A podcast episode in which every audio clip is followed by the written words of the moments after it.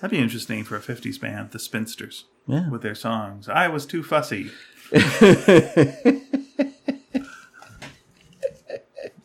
Waiting for the right one to come along. And sorting doilies. Anyone need some baking? More cat trouble. All right. Their biggest hit, I Stayed Late at Church. oh, even sadder, even sadder. I cleaned up after the wedding. Oh, God.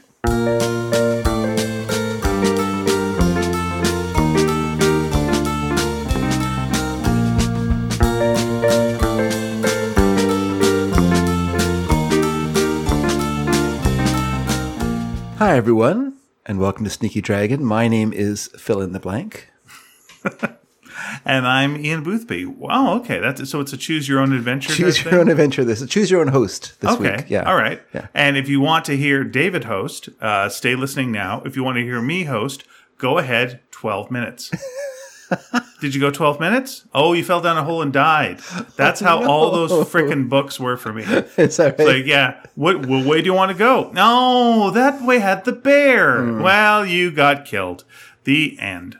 my feeling about those books, if I is I, I, I was very excited by the idea of them as a as a kid. Mm-hmm. I thought that well, this is great, Right. Because there's like infinite variations on this, and then it turns out that it's really the most mundane plotting, and and it's it's nothing that thrilling, and it's one of those sort of things where it feels like it'll, it'll be fun if someone does the work, and then it's not, you know. So I I have to say that I think I read one of those, and then I which I got with my on my Scholastic, uh, the little brochure you'd get in class, you know, with the order form, with the various, you know, very the come ons and make it sound like this. This is a book You mean for that's me. the kind of thing that you would find, say, like Sparks Future Perfect on? yes, that's right. If you, okay. yeah, nowadays they're I think they're probably a lot better. Mm. But when we were kids, they were strictly books. There was no uh, there's no graphic novels in those days. No. And you would, uh, yeah, you would occasionally have something that was just like all pictures, but it would be, you know, that's too fast to read. Yeah, it'd be something like Ripley's Believe It or Not or Yeah. True Facts About Canada. I seem to remember uh, maybe There's I one got about one. Hmm. an owl, and it was just like a silent story about an owl's day. okay. You know, who gives a hoot? It was not the title of it, but could have been. It was pretty rare that I could convince my parents to shell out for, for scholastic books, though. It happened a couple times. And I, I don't know if I had the best taste for choosing, No, you're not supposed to. You're a kid. I guess. Yeah. It's, they seemed interesting, and then I would get them and I'd be like, well, you know, I remember choosing one that was about a, a ghost living in a like a old hotel or whatever, somewhere in New England, I think. And then Was it a Gordon uh, Lightfoot uh, based uh, story? no, it was not Gordon Lightfoot. Is there a, is there a ghost? Is he a, a ghost? In As it? long as I'm a ghost that you can't see. Yeah. Okay, is that? Oh, that's that You song. could read my mind. Like, Yeah, yeah. I don't think he's. No, this is like a ghost that's, you know, like a guy hanging around in a Oh, Gordon old Lightfoot's hotel. a guy? I don't think he's hanging around in an old hotel though, and Well. can't leave. Hung around with uh, Waiting for people to show up. Leonard Cohen, and Leonard Cohen was a Cohen was a hotel. I guess, I guess that's true. And, and There's a lot of good Canadian uh, musical references so far in this episode. hey, did that story have any bare naked ladies in it?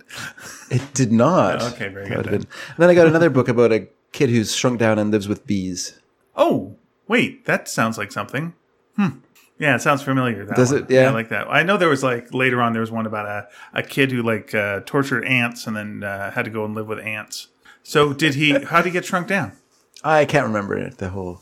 It's been a long time. It was like grade four that I read that book. I do remember I used to get this series of books, and it was called I Want to Know About Books. I think there was like 20 of them in the series. Each one of them had like three topics, and it was information on something. Oh, I see. I- I want to know about dot dot dot. That's what- dot dot Books. dot. Okay. And there were hardcover books, and they would like give you uh, information on three different topics, Mm-hmm. and one of them was bees. Was one Mm. of the first ones, and they showed the inside of a beehive, and I thought like, man, that would be fun to live in a beehive. I just thought like, just as a kid, it was just like, mm, just walking around inside a beehive, pretty good. Don't know why, but that just uh, really appealed to me. now that I now that I've seen a beehive, I realize you can't just walk around in one. It's pretty pretty, yeah, pretty cluttered there's and a lot of- congested. they make you work. well, did you see Bee Movie? I mean, th- th- that looked pretty good. yeah, his romantical entanglements with a woman. Yeah, there's a lot. You know, I think that's the kind of movie that later people are going to be like, you know, that's a weird ass fun movie. You know, we I don't know what we expected. If we expected Pixar and it wasn't Pixar, so we Yeah. weren't happy. Yeah. But like that's just a weird that's a weird perspective on a movie. I'm o- I'm okay with it. I didn't mind it. I Yeah, I was remember all right hating with it it. at the time. Uh, by the way, 18 volumes of I want to know about books. Okay, okay. Yeah. What I remember are the were they like one not Wonder Books, but uh, How and Why Wonder Books. I think they were called. Okay. Those were there are things like dinosaurs and and and other interesting thing other interesting things to young people. Trains, the How and Why Wonder Book of Geology. Okay. Other such interesting. I don't know if geology counts as an interesting topic, but That could be an interesting You know, you know, topic you if know. you're interested in it. There's lots of that's those things. I wanted to see what the uh, the the this this bee uh, book you were talking about was. Mm. Boy who shrinks down and lives with bees. Let's see. I'm going to look it up. Yeah, of course I'm going to look at that. I, think- Mm. mean, I'll I'll tell you, Owl magazine used to have like a regular feature where it was three kids and they would shrink down Yeah. and have like uh, shrinky adventures, but it was always about nature. Oh yeah, yeah. And so they do stuff like like Dum Dum would like go and like get stuck in a, w- a water uh, bead and be like drowning, and Okay. they have to save stupid from the thing. Yeah, we gotta have we gotta have a character who's uh who causes things to yeah. It, happen. it- it explains water pressure and like you know if you get stuck in a water Mm-hmm. drop, you're fucked. The thing about like How and Why Wonder books and other such books that you loved as a kid is that you maybe had three of them Mm-hmm. if you were lucky, and then what happens is you when you're an adult you find them like in thrift shops, and then you buy a whole bunch of them because so you have way more of them than you ever had as a kid, and you probably like kind of cursorily look over them, but you don't like read them with the intensity that you read your How and Why Wonder book of dinosaurs when you were Yeah. a kid and learned all about you know, Everything. ankylosauruses and things like that and you you know you, which you know and then that's why as an adult you're like outraged when they start disappearing dinosaurs that you loved so much as a kid and they're Mm-hmm. like oh no triceratops didn't look like this it actually had like you know 15 horns sticking out of it and it looked like this And you're you're like what and they probably had feathers this is outrageous That's right. yeah and just l- large genitalia flopping around. Yeah. Like, oh, what are you doing to me here? And glasses because they were all nerds. Yeah. Like, oh no, it's very disappointing. that's right and they're like diplodocus no one believes no one there's no diplodocus anymore just things like that to- to your much to your dismay that you you memorized all these dinosaur names as a kid and now now you're you're out of date already Yeah, the the book that was the honeybees one was the second one, and that's the one that hooked me. The first one was Animal Babies, Sounds We Hear, and Moon, Sun, and Stars, okay which is where I learned as a kid, hey, you know the stars are bigger than the moon, which was ridiculous. Clearly, they're not, right? You know that's not true. Sure. Like you could tell me the moon is bigger than the sun, and I'd be like, maybe.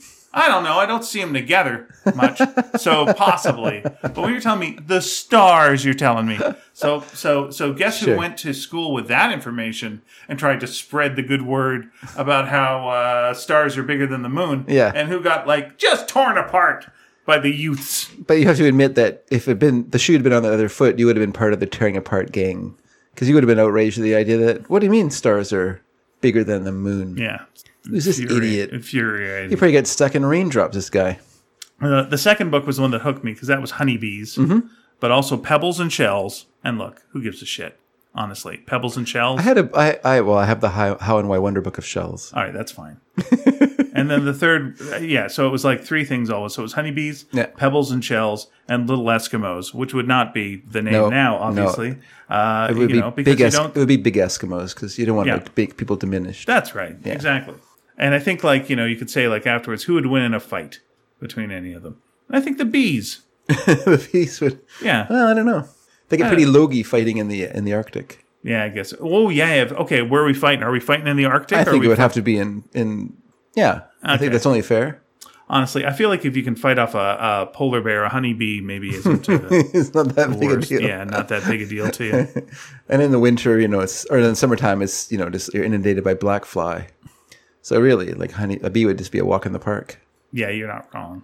Oh, okay. And by the time you got to like the later volumes, you're getting your baby and you. What? I'm pregnant by this point?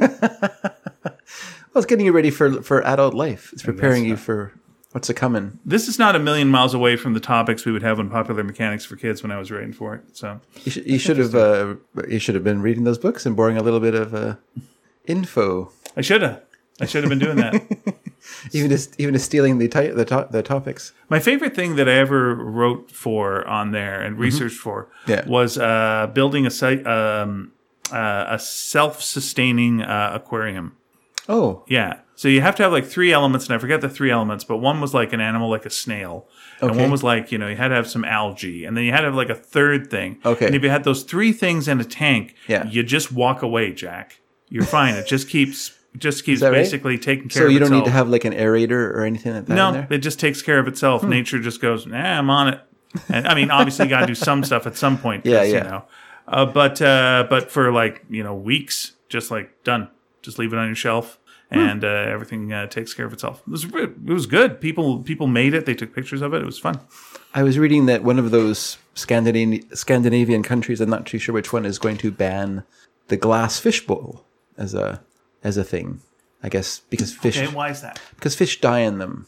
Okay, I guess people don't know. they it. die too soon. Well, people don't know. I guess people, yeah, people don't know they need to change the water in order to Okay. keep keep it fresh for the fish. it almost feels like you would need a a better way would be like you need to just have some training or a license or something like it feels like Yeah. a european country would like to give you a license and if you got wouldn't that Fish be nice to have a little fish license Yeah, Mm-hmm. and just like i have a license where i can uh, have fish yeah, yeah. yeah that'd be nice You have to go in and write a test. i mean i remember what we used ugh, it feels it feels real shitty uh, now but like uh, you know we'd be like playing in the uh, wading pools. We'd have a wading pool, and that would be a thing we do as a kid. And then they'd have this thing like every once in a while where it's just like grab your own goldfish, and they'd pour a bunch of goldfish in there, and you'd have to like What? scoop up goldfish. But then like I remember like almost immediately afterwards, someone then threw a bunch of soap in the water, and then like all these goldfish died. And You Yeah. felt shitty about it, and also we'd scoop up the goldfish, and then you got now you got to take care of this goldfish, right? And like we're dumb kids, and like how many of us were able to m- take that goldfish all the way home Mm-hmm. in a cup and not spill it because we're idiots? I'm calling us. I'm calling a lot of people idiots, including myself. Today. but yeah, there Mr. was a- Judgy. That was how loosey goosey we were with goldfish life back then. It was just Yeah. like fuck it, fill up uh, fill up a swimming pool with these guys and uh, yeah, go for it. Hmm. Yeah, I don't. I never had anything like that ever happen to me. I don't. You're talking about it as if it was like a regular. It was like a Canadian tradition. I don't know. It was a, it was an Eastern Canada Maybe thing it was an Eastern Canada because thing. we definitely did it in Ontario. and We definitely did it in Quebec. okay, I've never heard of it. Now, what I would think, like, and again, I've got the memory of them putting soap in the water because you know what the, were you thinking, like dum dums? Yeah. Um, but if they didn't put soap in the water and they left some goldfish in there, Mm-hmm. I could see that being okay because then uh, raccoons would just go mm, and they'd uh, have a snack. I don't think they need. You're, s- are you saying that raccoons are attracted to soap? No, no, I'm saying the raccoons would like normally eat the goldfish anyway. Oh, okay. They would take care of the goldfish. You wouldn't have like goldfish growing to be enormous sizes. in Oh, your I wading see. I pool. see. Yeah. All right. Yeah. But without the soap, you mean? That's right. Without the soap. So Okay, I'm saying Sorry. without the I soap. thought you meant because the idea that raccoons wash their hands, which is not strictly true, but because they like to, you know, Yeah. wash their food to Scheme. to soften it and They like to scheme a little bit, they they would be attracted to the pool because it had soap in it. so Yeah. they wash their hands. No, they are very. Uh, yeah, they do their Oh my hair god, as this well, has got some soap. and they're washing their little their hair, and one of them asks Yeah. Mm-hmm. the other for a date, and like, you know, it's Saturday night. I got to wash my hair.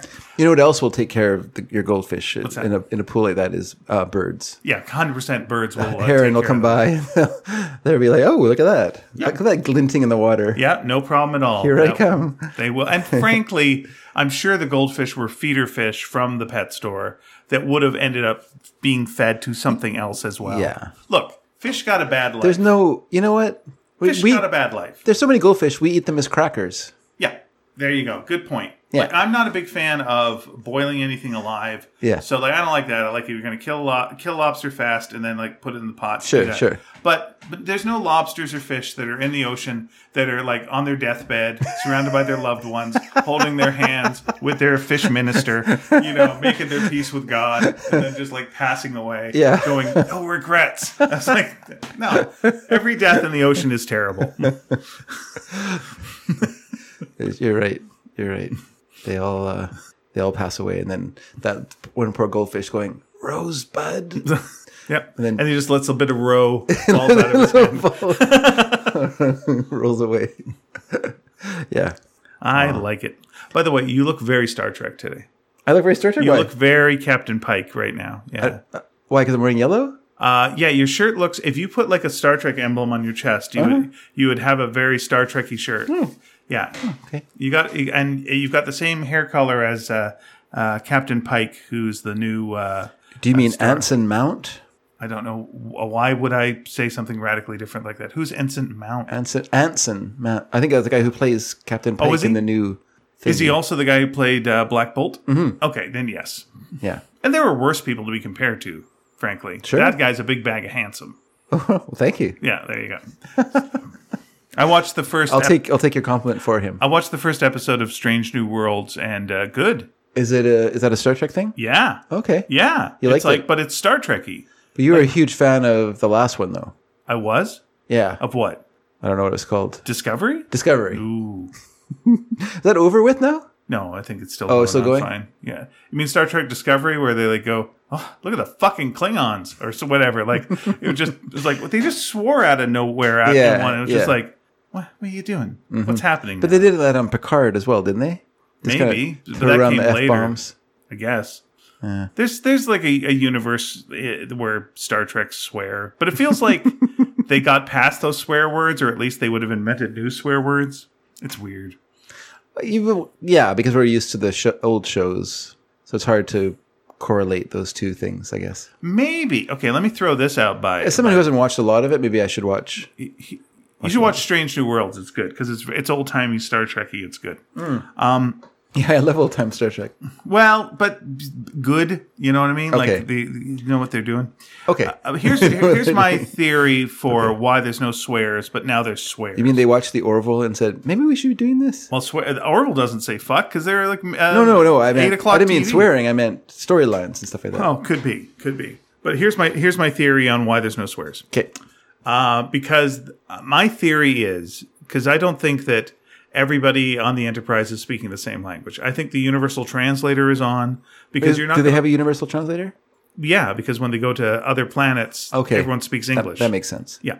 So they got a universal translator going. And I'm sure the universal translator, if your idea is you're going to another planet, uh, to, uh, you know, in the spirit of diplomacy, they probably have a filter on there where when you first go, fuck, like it, it edits and goes, gosh darn it. Yeah, You yeah. know, so, so they probably have Sure. that going on the ship. Yeah. So even though they just all got hit by, you know, a Romulan thing and they're all going, fuck, fuck, fuck, fuck, fuck, um, that translates to captain, captain, captain, or whatever it is. It Yeah, yeah, translates. yeah. But in the earlier, you know, things like on Discovery, Yeah. uh, they don't have the translator going. So, you Oh, know, okay. if you're actually saying fuck. Or on Picard, Yeah. he's not on the ship anymore. That's right. So he's just like on his own planet. So, you know, you, you can uh, swear if he wants. Or show his uh, show his wiener if he wants. Is uh, isn't he on the planet Earth? yeah, Okay. yeah, but he's on, he's got his own like uh, vineyard. Yeah. So you know, you're on your vineyard. You can swear if you want.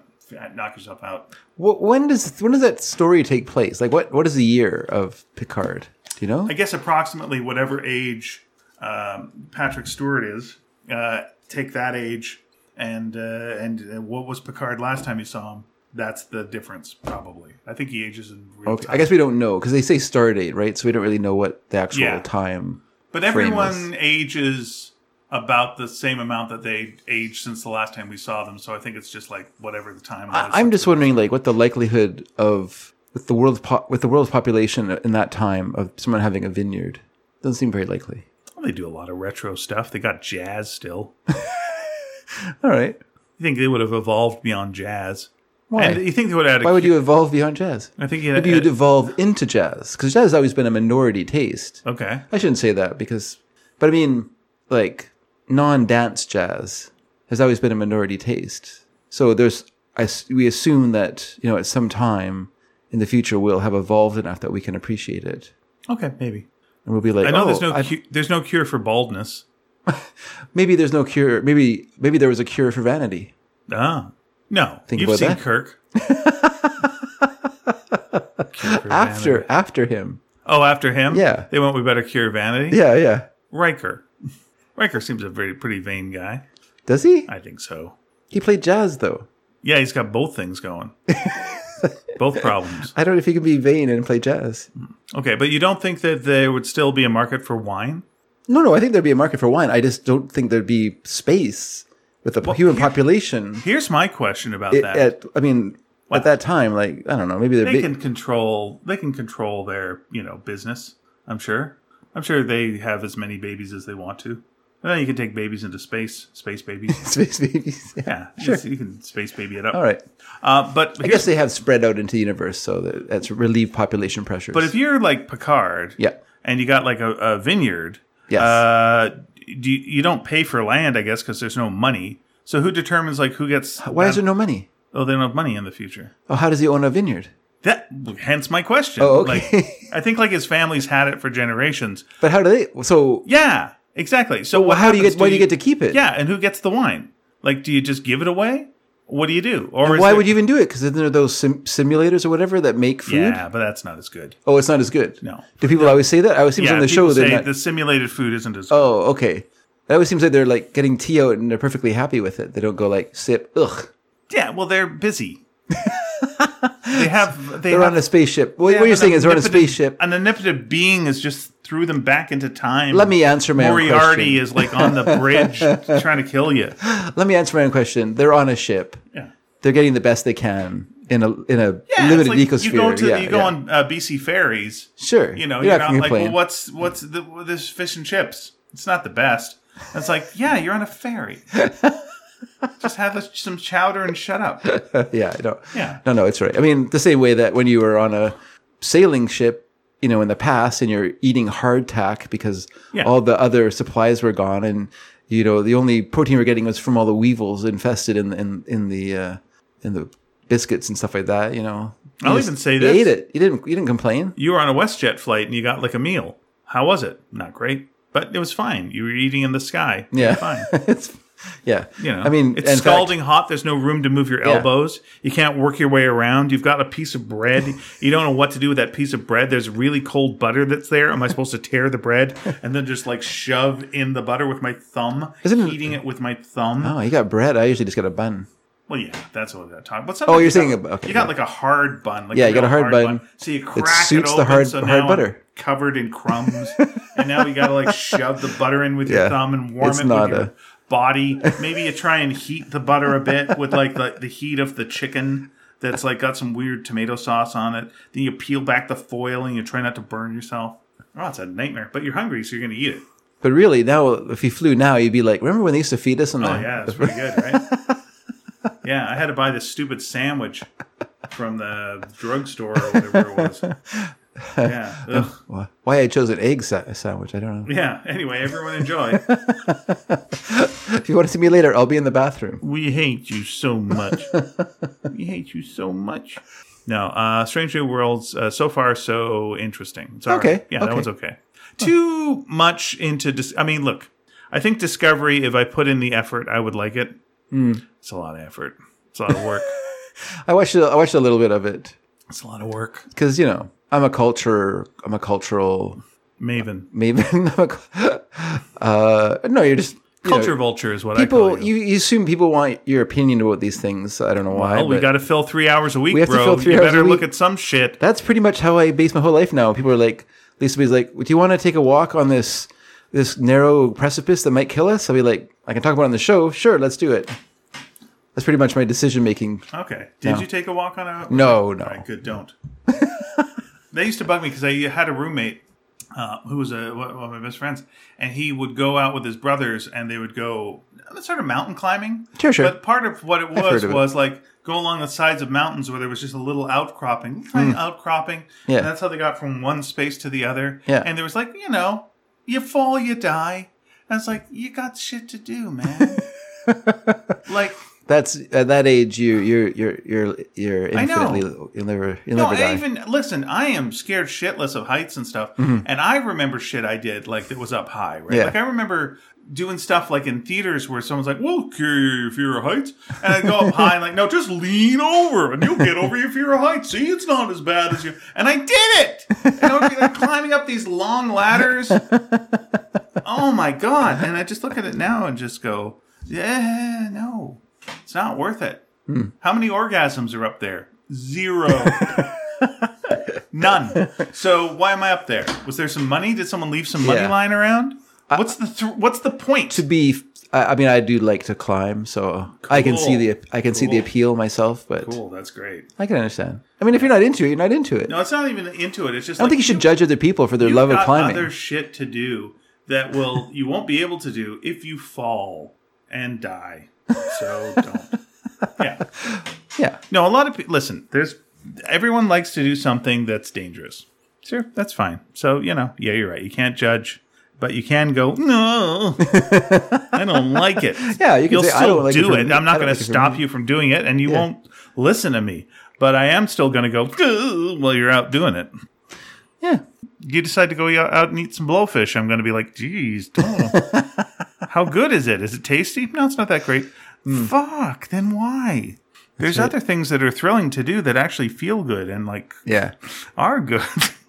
Yes. There's a lim- there's a limit to this. It rem- makes me think of that story from that that Del Close comic. I think I brought it up before. It was like the first issue Wasteland. Wasteland, and there's a story in there of of this group of people. They're all going to eat this like mushroom that supposedly gives you like the most amazing experience, most amazing psychedelic experience. Sure. But also you'll die, and of course they're going to do it, and then they do it and they die, and you're like, you're like, I guess it was worth it. I mean, how does anyone know that this actually gives you like an amazing psychedelic experience? Because Right. you die, you die. No one comes back and says, "Hey, by the way, great psychedelic experience with this." I would say keep that with you. Like, uh, and like if you end up in a circumstance where you're trapped and going to die, Yeah, eat it then or keep it for you know when you're you know old and you're just about to die Mm-hmm. Yeah. and you're like going through some pain and you're just like eat it then you know there's times Mm-hmm. Yeah. where you know th- that's the, that's the time to eat that kind of thing not like when you got s- more shit to do dell I think if you, I, I mean, yeah, I don't, I don't know.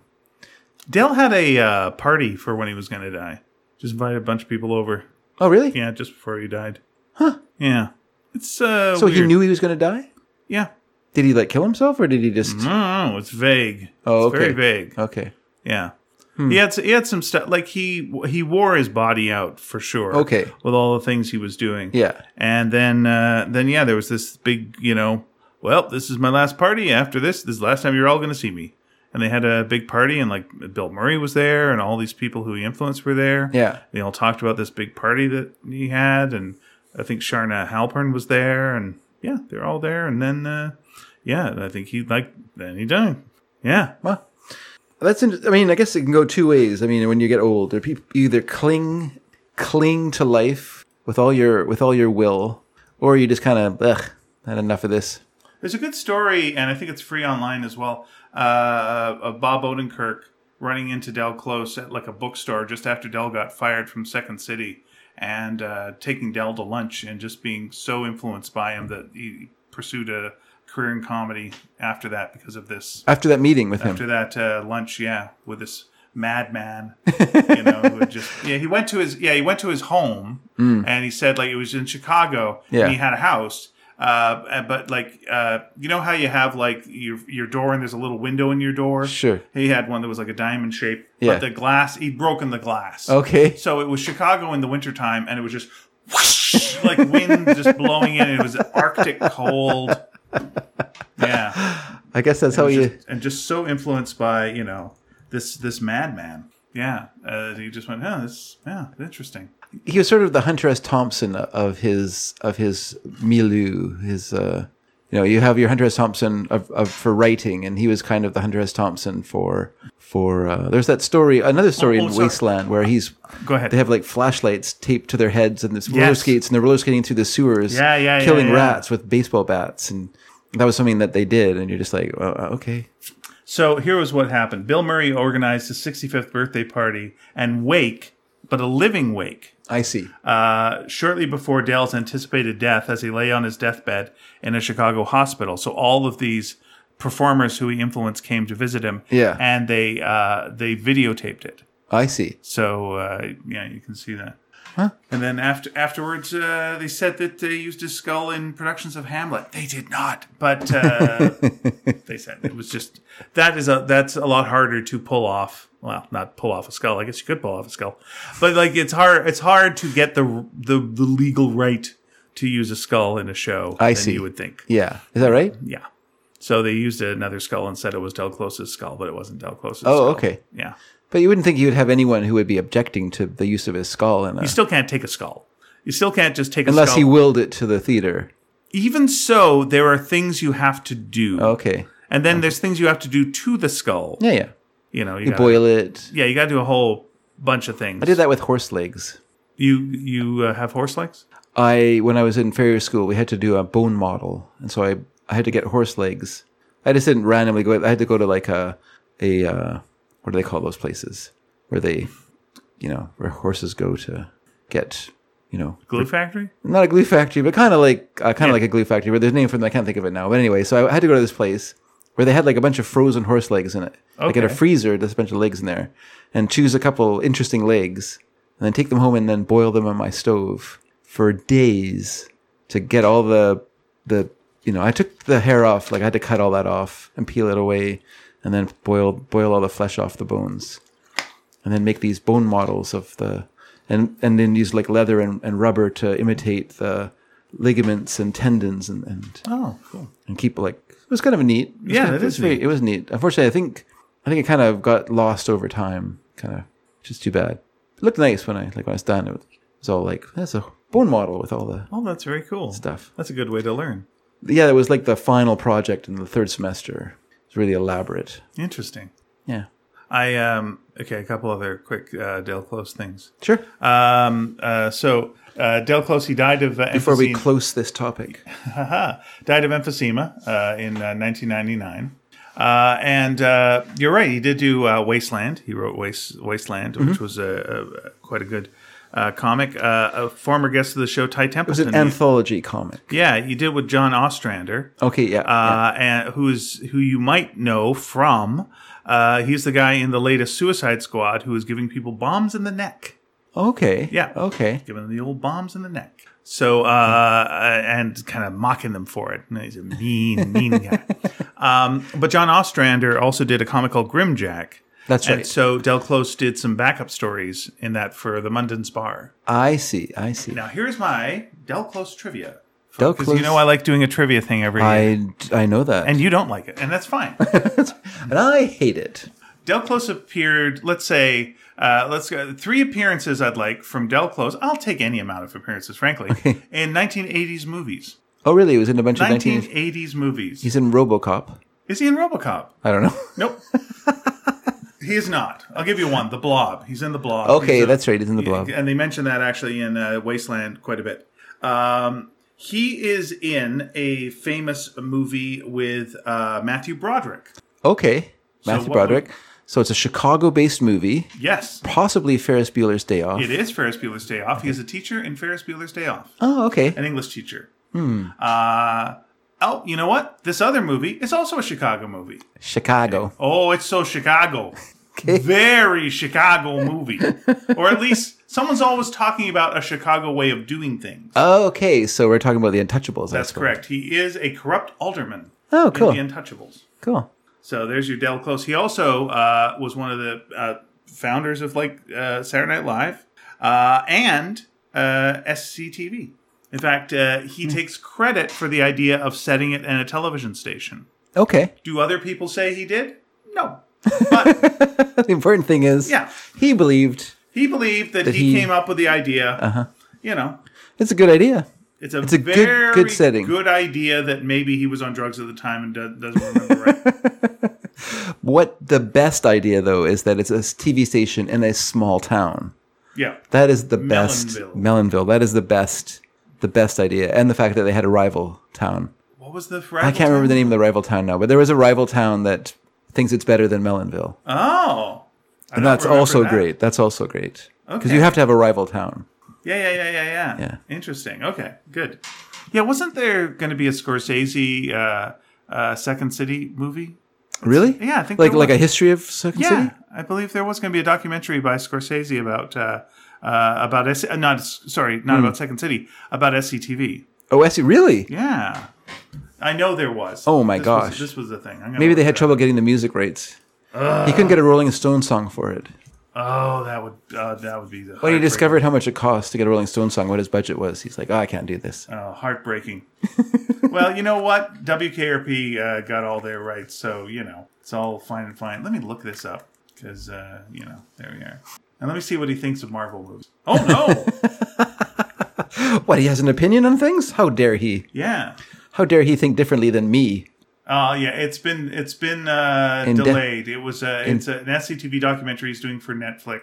Netflix. Oh, it's yes. probably COVID postponed. It has been a little bit. Por- yeah, it's been postponed a little bit. Ah, so, gosh darn it. Doody doo. get on it before we lose some of the and people. it is called An Afternoon with SCTV. Hmm. Yeah, I would love to see that. I'd love to see that. I'd also love if they did it in a way that took you through a week of making the show and they just talked to all the people that were involved with it. And like Jules, uh, I can't remember his last name, who appears in the show as a dan- dancer. Yeah, the Jules Holloman Holloman dance. I can't remember this. Sorry. Yeah. Jules, You're thinking Jules Holland from Squeeze, so I don't, but it was Jules something. but he used his real name Yeah, as like yeah. the dancers. And Yeah. they were always Yeah, yeah, rough it's dancing great. is good. Just stuff like that, like you know, the costumers, like all the people that worked behind the scenes, like getting you know, and then that writing and and preparing like a, a show, how- what, what went into it. That'd be interesting because you could you know then you could kind of cover a lot of bases and have a lot of interviews and have historical elements and you know, but we've already lost a lot of people, so we need to get on to, onto that. Yeah, it was pre- this the uh, the presenter of it is Jimmy Kimmel.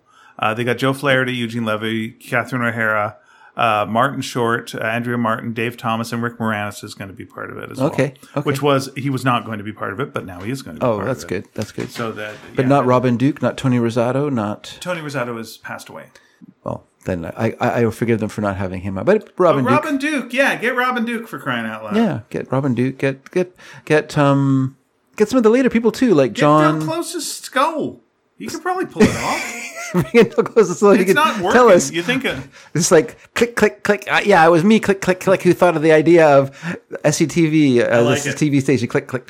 Um, no, but also later people like um, John. What's his face? Uh, Candy. Not John I got bad Candy. news for you over there. He's not even a Harold leader. Ramis, more bad news. famous. But that's what I mean. Like a lot of people have passed away, but no, no, John. Um, can't remember his name now, but he was he was on the later later like the HBO version of it and stuff like that. And then Oh, and um, what's his what's his name? Uh, uh, the other uh, short, Mike Short, I think, wasn't it? Mm. well, yeah, some of the writers like Michael Short and Well, uh, because Mike Short also appeared, but he, uh, yeah, Mike Short was like Mike the bartender, Hmm. and oh yeah, are you talking about the guy who did the um, Happy? Uh, what's it? Yeah, the- yeah, the yeah, yeah. Western soap opera. Yeah, that guy. Yeah, yeah, yeah, yeah, that would be interesting. I know who you're talking about. Yeah, because he was also on Joe Flaherty's Maniac Mansion. That's He right. Was the guy with the fly. he was the yeah he was a f- Harry, and then and then um, Uncle Harry, and then um, there's a, that lady as well who uh, was really great. She she was in like um, their version of uh, going down the road and stuff like that, kind of fill in uh, female- Jane. uh, Eastwood. Jane Eastwood. Yeah. So she was on. She was as a got to- regular. I got to praise her about I that know. once. Yeah. So, sh but sh- it would be great for like some of the other people who came later in, in the, Yeah, the run of the in show a, as well. She's in a comedy troupe currently with Robin Duke. there you go. you get a twofer there. and Robin Dukes, you know, she was in uh, Schitt's Creek, so she has some. Uh, she's got some. She was also uh, on- in uh, SCTV, not SCTV, Saturday Night Live with Tony Rosato. The Mm-hmm. 2 of them got uh, picked up and uh, not treated well over there. I don't. I don't think they got treated well at all. That's what I think. uh, My God. Well, I think that show seems like a bit of a cold bath for everyone.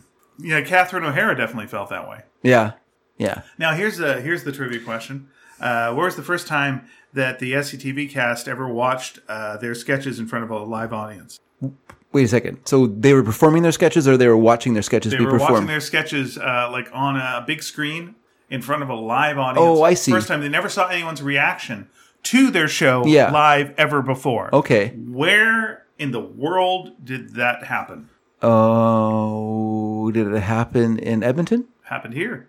Happened in Vancouver. Oh, really? What, what? Vancouver Film Festival. They had a Second City reunion. Okay. and they watched on on stage. They Yeah. watched like kind of a best of thing. Yeah, yeah. And afterwards, they were like, that was something because they'd never they'd never Yeah, yeah, yeah. heard a reaction before to it. It's a- they're like, we should do more of this. We should, and some of them did do stuff together after that. Yeah, yeah. Um, but I'm sure they're all they're all very busy, of course. and right, but have you know, lives. then you got like Eugene Levy and Catherine O'Hara doing like a whole bunch of stuff together after that. Uh, but yeah, they are of course busy with their with their own careers. But yeah, it was apparently like a very touching thing for for all of them. Yeah, It- so it- that's it's, nice. it's interesting in that I think it was at the Vogue. the documentary about Schitt's Creek that came out after the show finished, um, they talk about how hard it was to get her involved in it and how they had to kind of sneak her, like kind of, they had to do it s- sneak craftily. How so? Well, they talked her into doing the pilot, like talked her into doing like the a sort of test show, Okay. and with the understanding that it would just be a one-off. She wouldn't have to be involved in it after that. And so they got her playing Moira for this, you know, kind of demonstration thing. And then they increased it a little bit, they expanded it to the pilot, and then they just kept like getting her more and more involved in it until finally she was just all in. As long as she could choose her dresses, she was okay. that was her one one uh, caveat, I guess. But I guess she's at a point where it's kind of like I only want to do what I want to do. I don't want to do things I don't want to do. Yeah. And does it sound like a good idea? Probably not.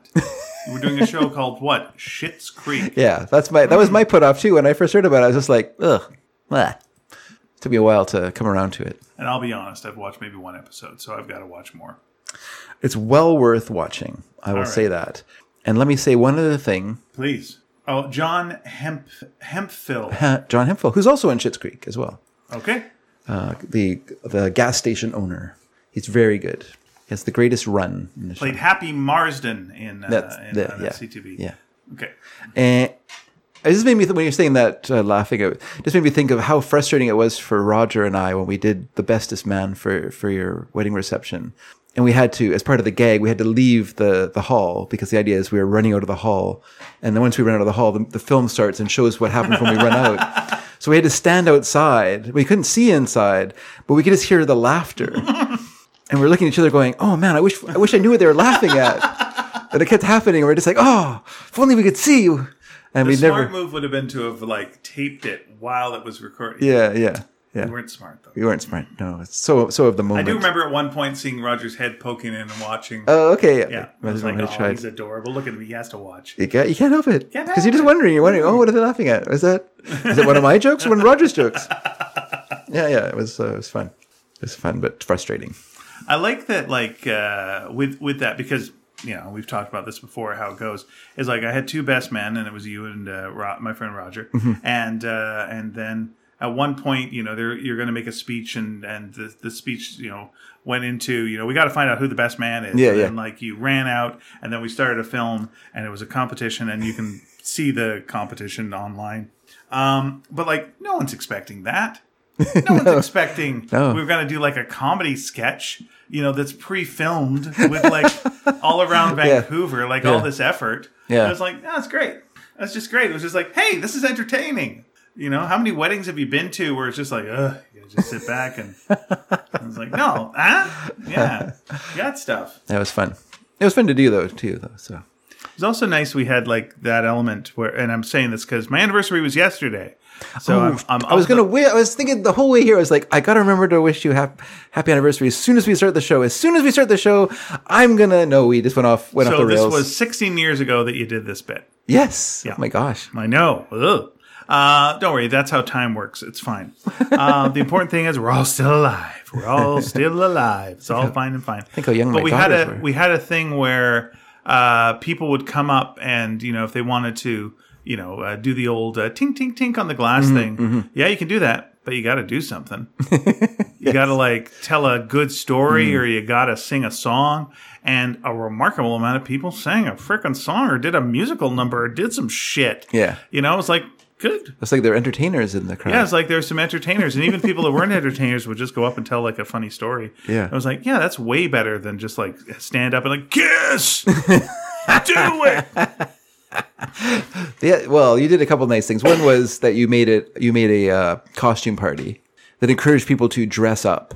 Hopefully, in outfits that are flattering to everybody. Yeah, Listen, the 1940s weren't a great time for everybody. I'll say that much.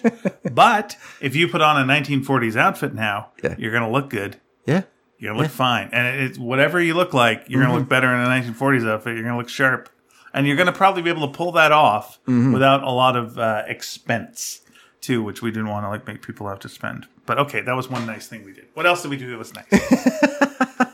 Well, there's also that the fact that you you created a situation where people had to entertain in order to to do the speech or get get the tinking of the, the wine. We tried to throw the focus uh, to the people in the room as well, so it wasn't all about just like it's all about the bride. man. it's all about the bride. Yeah. Yeah. I had I had advice from other friends of mine who had been married, and that was like their thing was just like she's always right. It's all about the bride. Make it all about the bride. and what I'm hearing from that is like you guys had a it was a tough wedding, huh?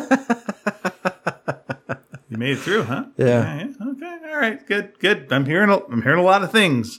Hearing a lot of things in what you're saying, but okay. Gotcha. Gotcha. Gotcha. Gotcha. Gotcha. Yeah, it was funny when Lisa and I got married. I feel like we were just along for the ride, and it was a lot of other people who had who really you know were like push were you know pushing for this. Like, should do this and do that, and da, da, da, da. we're just kind of like, okay, sure, all right.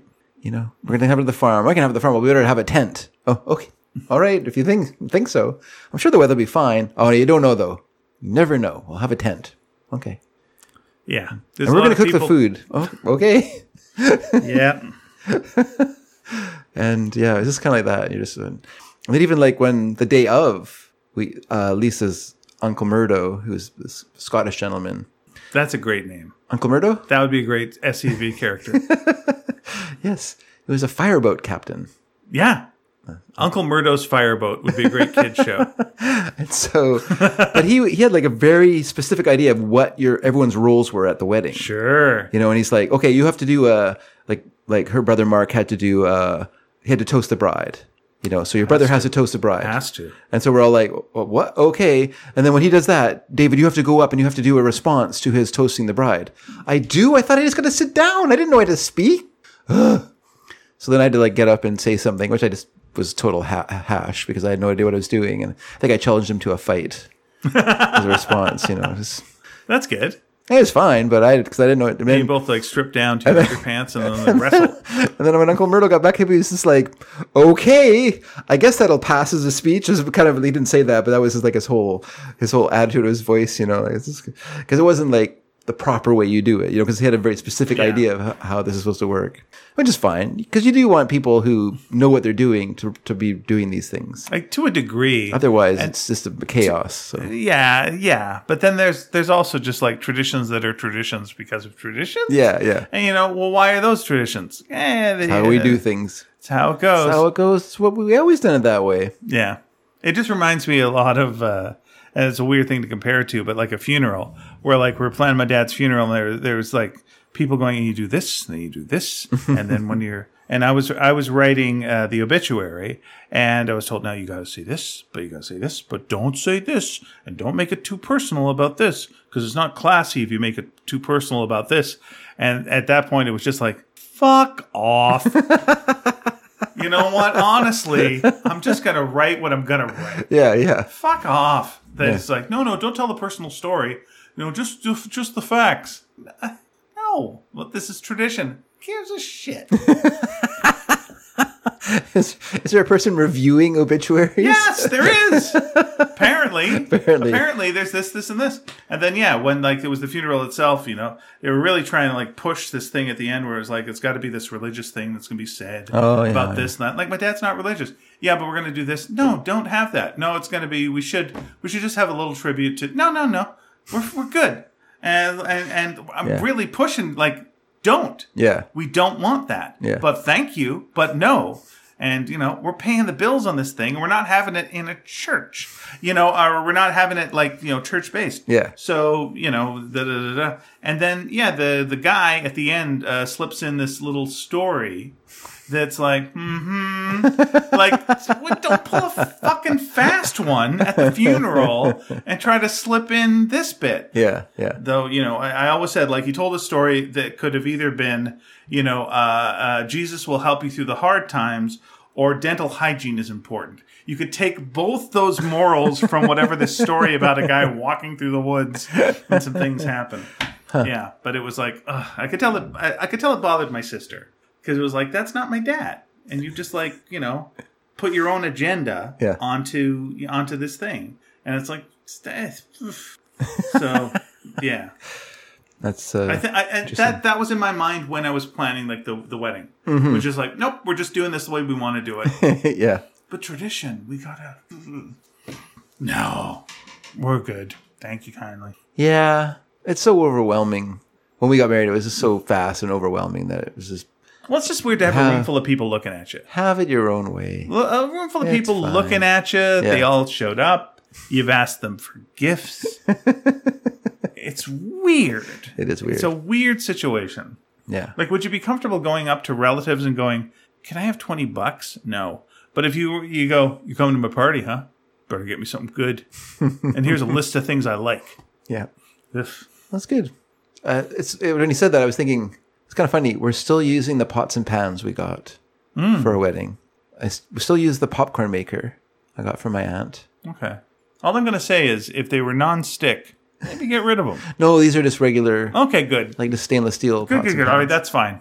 But if it, but, but, but if you have your non-stick for a very very long time, it's probably peeling off by this yeah, point. yeah, Might don't, be time. yeah, yeah, don't. Might be time to avoid the old Alzheimer's and uh, get rid of the old. I have a cast iron film, uh, yeah.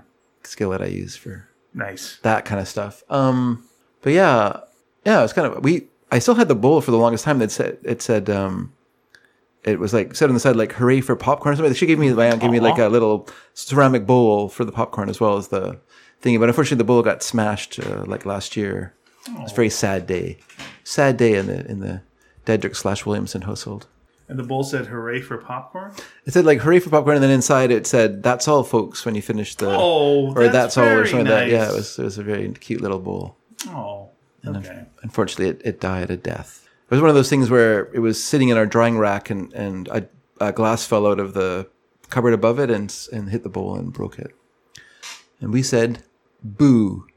I uh, I was cleaning the fridge today a little bit, and uh, a Coke Zero fell to the floor and became a rocket Oh really? Psh, all around. Yeah. Oh my gosh! Was it like a bottle? Nope. Oh, can. Can So the can got pierced, and can got pierced. which is weird, right? Because I was watching this video at work today. We were watching this video. of These guys they were going to crush. They were going to crush a pop can with their car.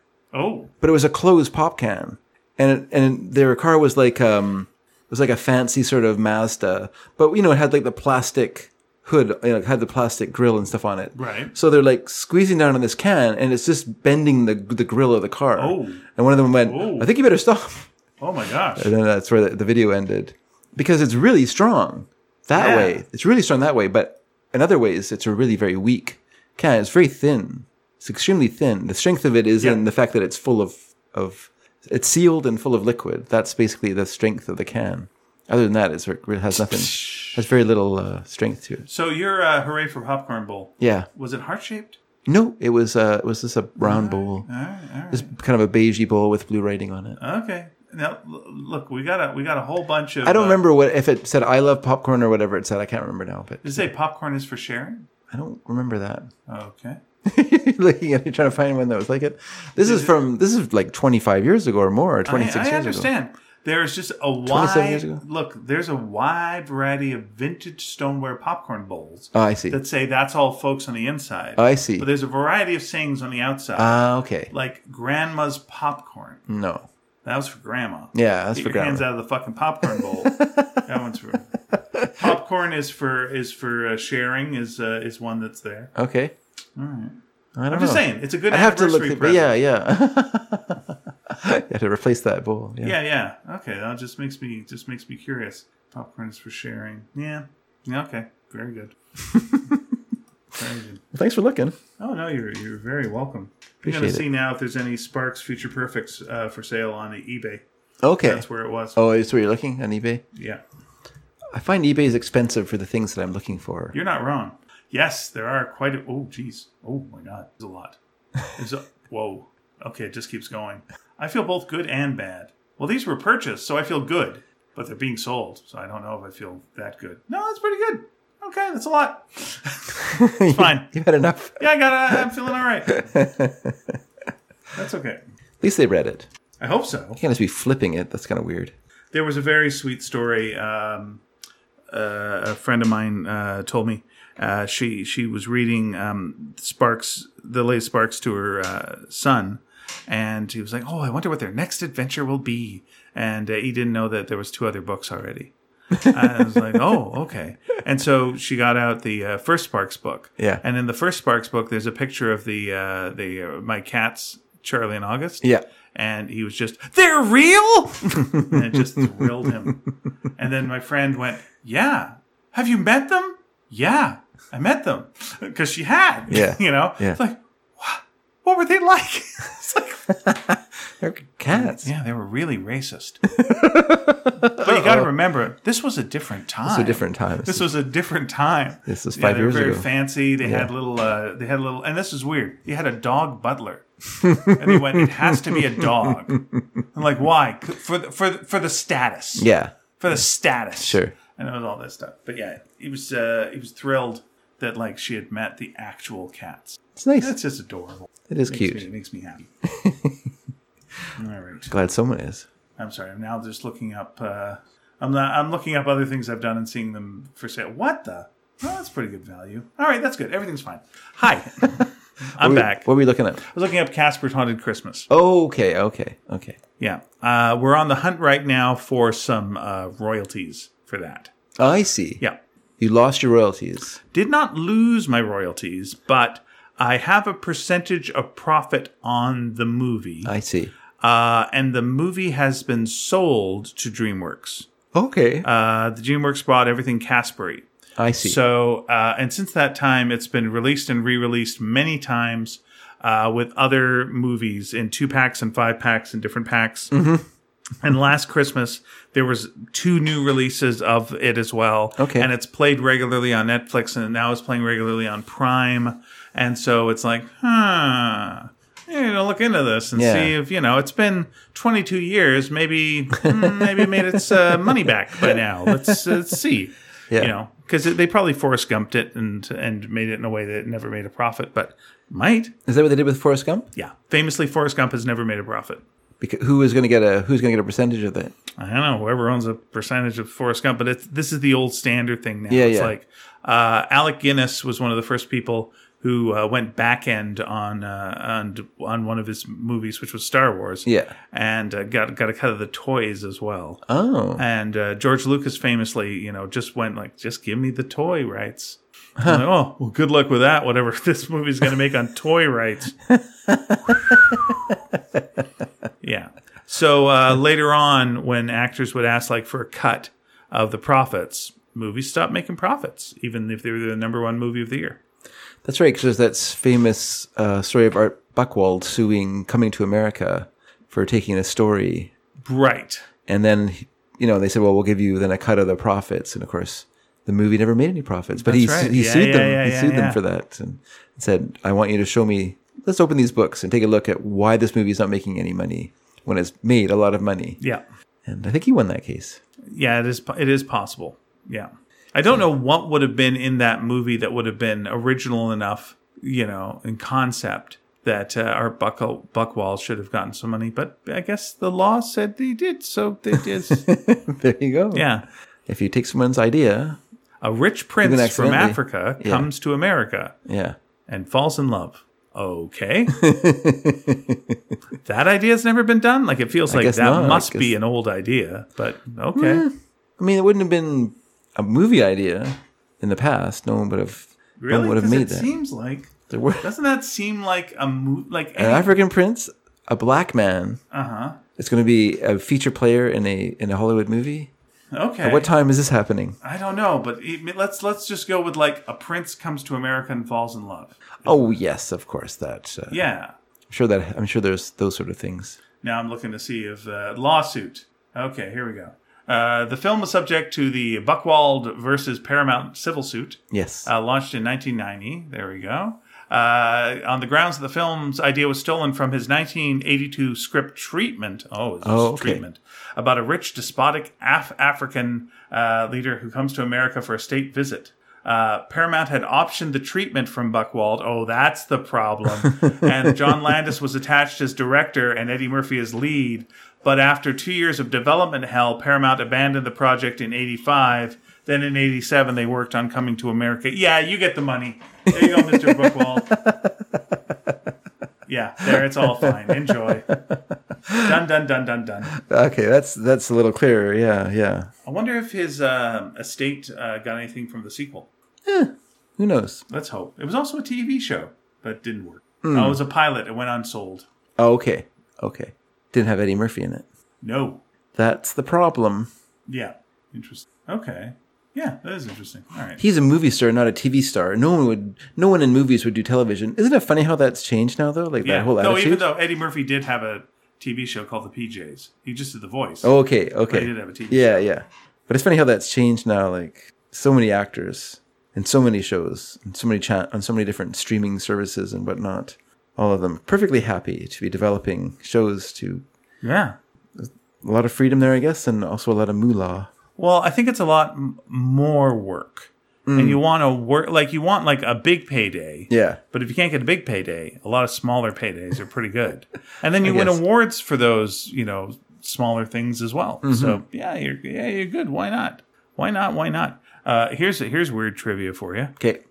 Um, okay, so Eddie Murphy's uh, donkey Yes. from uh, from Shrek uh, uh, appeared in a uh, a television show, an Okay. anime television show. Do you know what uh, television show that was?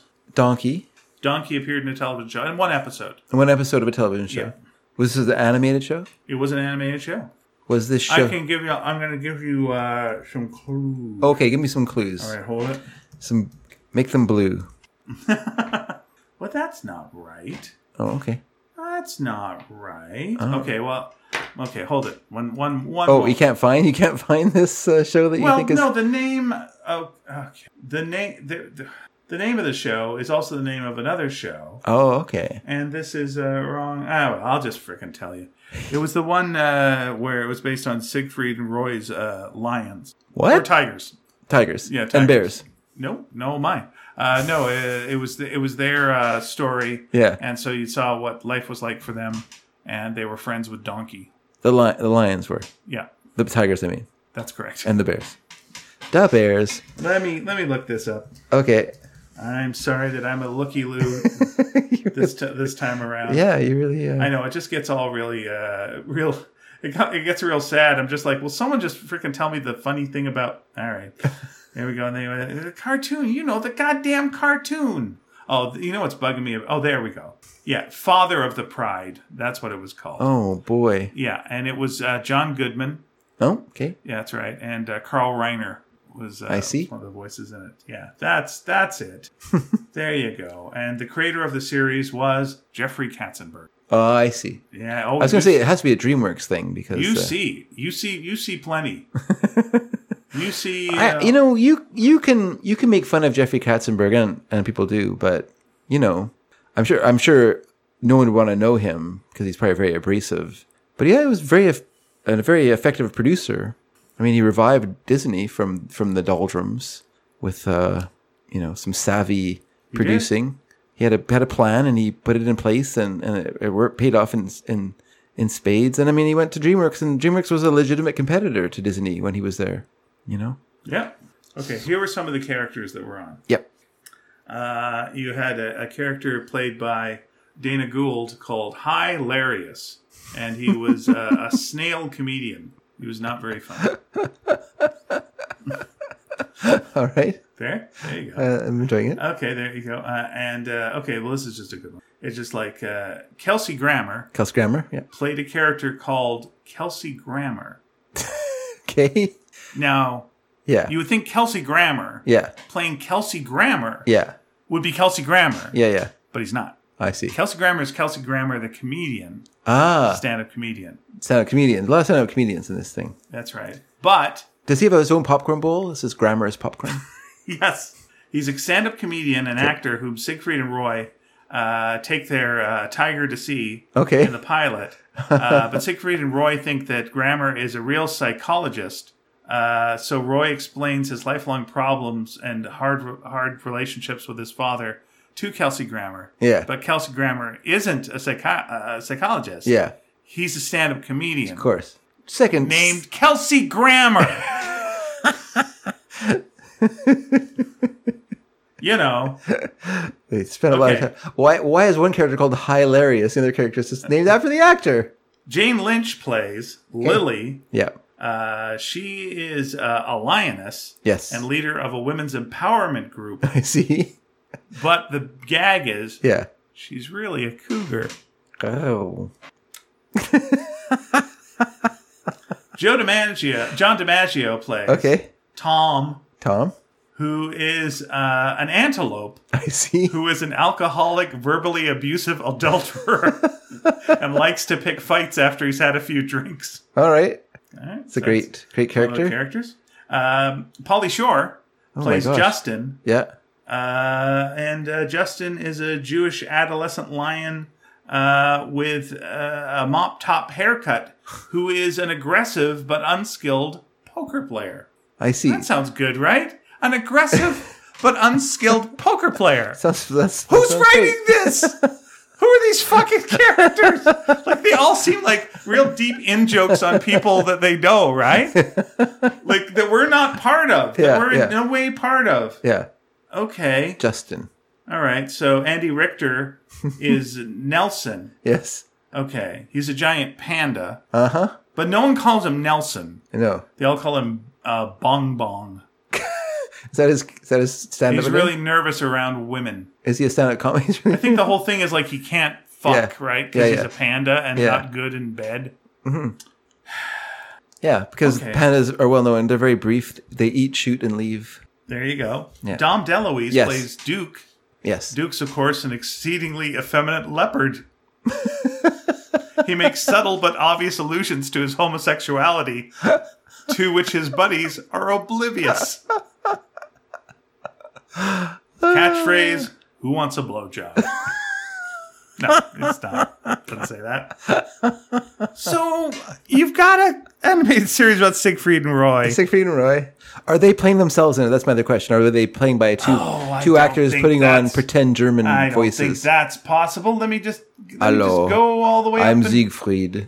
Let's- This is my partner Roy. we are two lion tamers. Uh, no, who have uh, tigers. no, Siegfried Also is, some bears. is played by Julian Holloway. Ah, Uh, Julian Holloway is a British actor, a comedy actor, and Roy is played by uh, David Herman, who does a lot of stuff for, uh, uh, I think, like Futurama, Mad TV, and stuff like that. Uh, Siegfried is more magically inclined. He's kind, friendly, brave, generous, humorous, thoughtful, and caring. Oh, I guess they had to sell this show to Siegfried. Roy is the animal trainer of the duo. Which one was mauled? I do not know. I feel it was Roy. Okay, Roy is more level headed, kind, caring, brave, generous, humorous, thoughtful, and friendly than Siegfried. You've just told me that Siegfried's so friendly. Oh no, we already sold the show to Siegfried, so now we have to sell it to Roy, and he needs to. He frequently has to defend his animals from the criticisms of Siegfried. But they, s- okay, despite he, okay, wait, wait for it. Why are you saying such bad things about hilarious? Despite he, right. he's such a small snail who's so, not that funny. Despite he and Siegfried's uh, arguments, Yes. they still respect and love each other as best friends. Be- we are best friends. We are best We live. best friends. We have adjoining rooms, but we are still very Isn't that right? good friends. clearly gay leopard.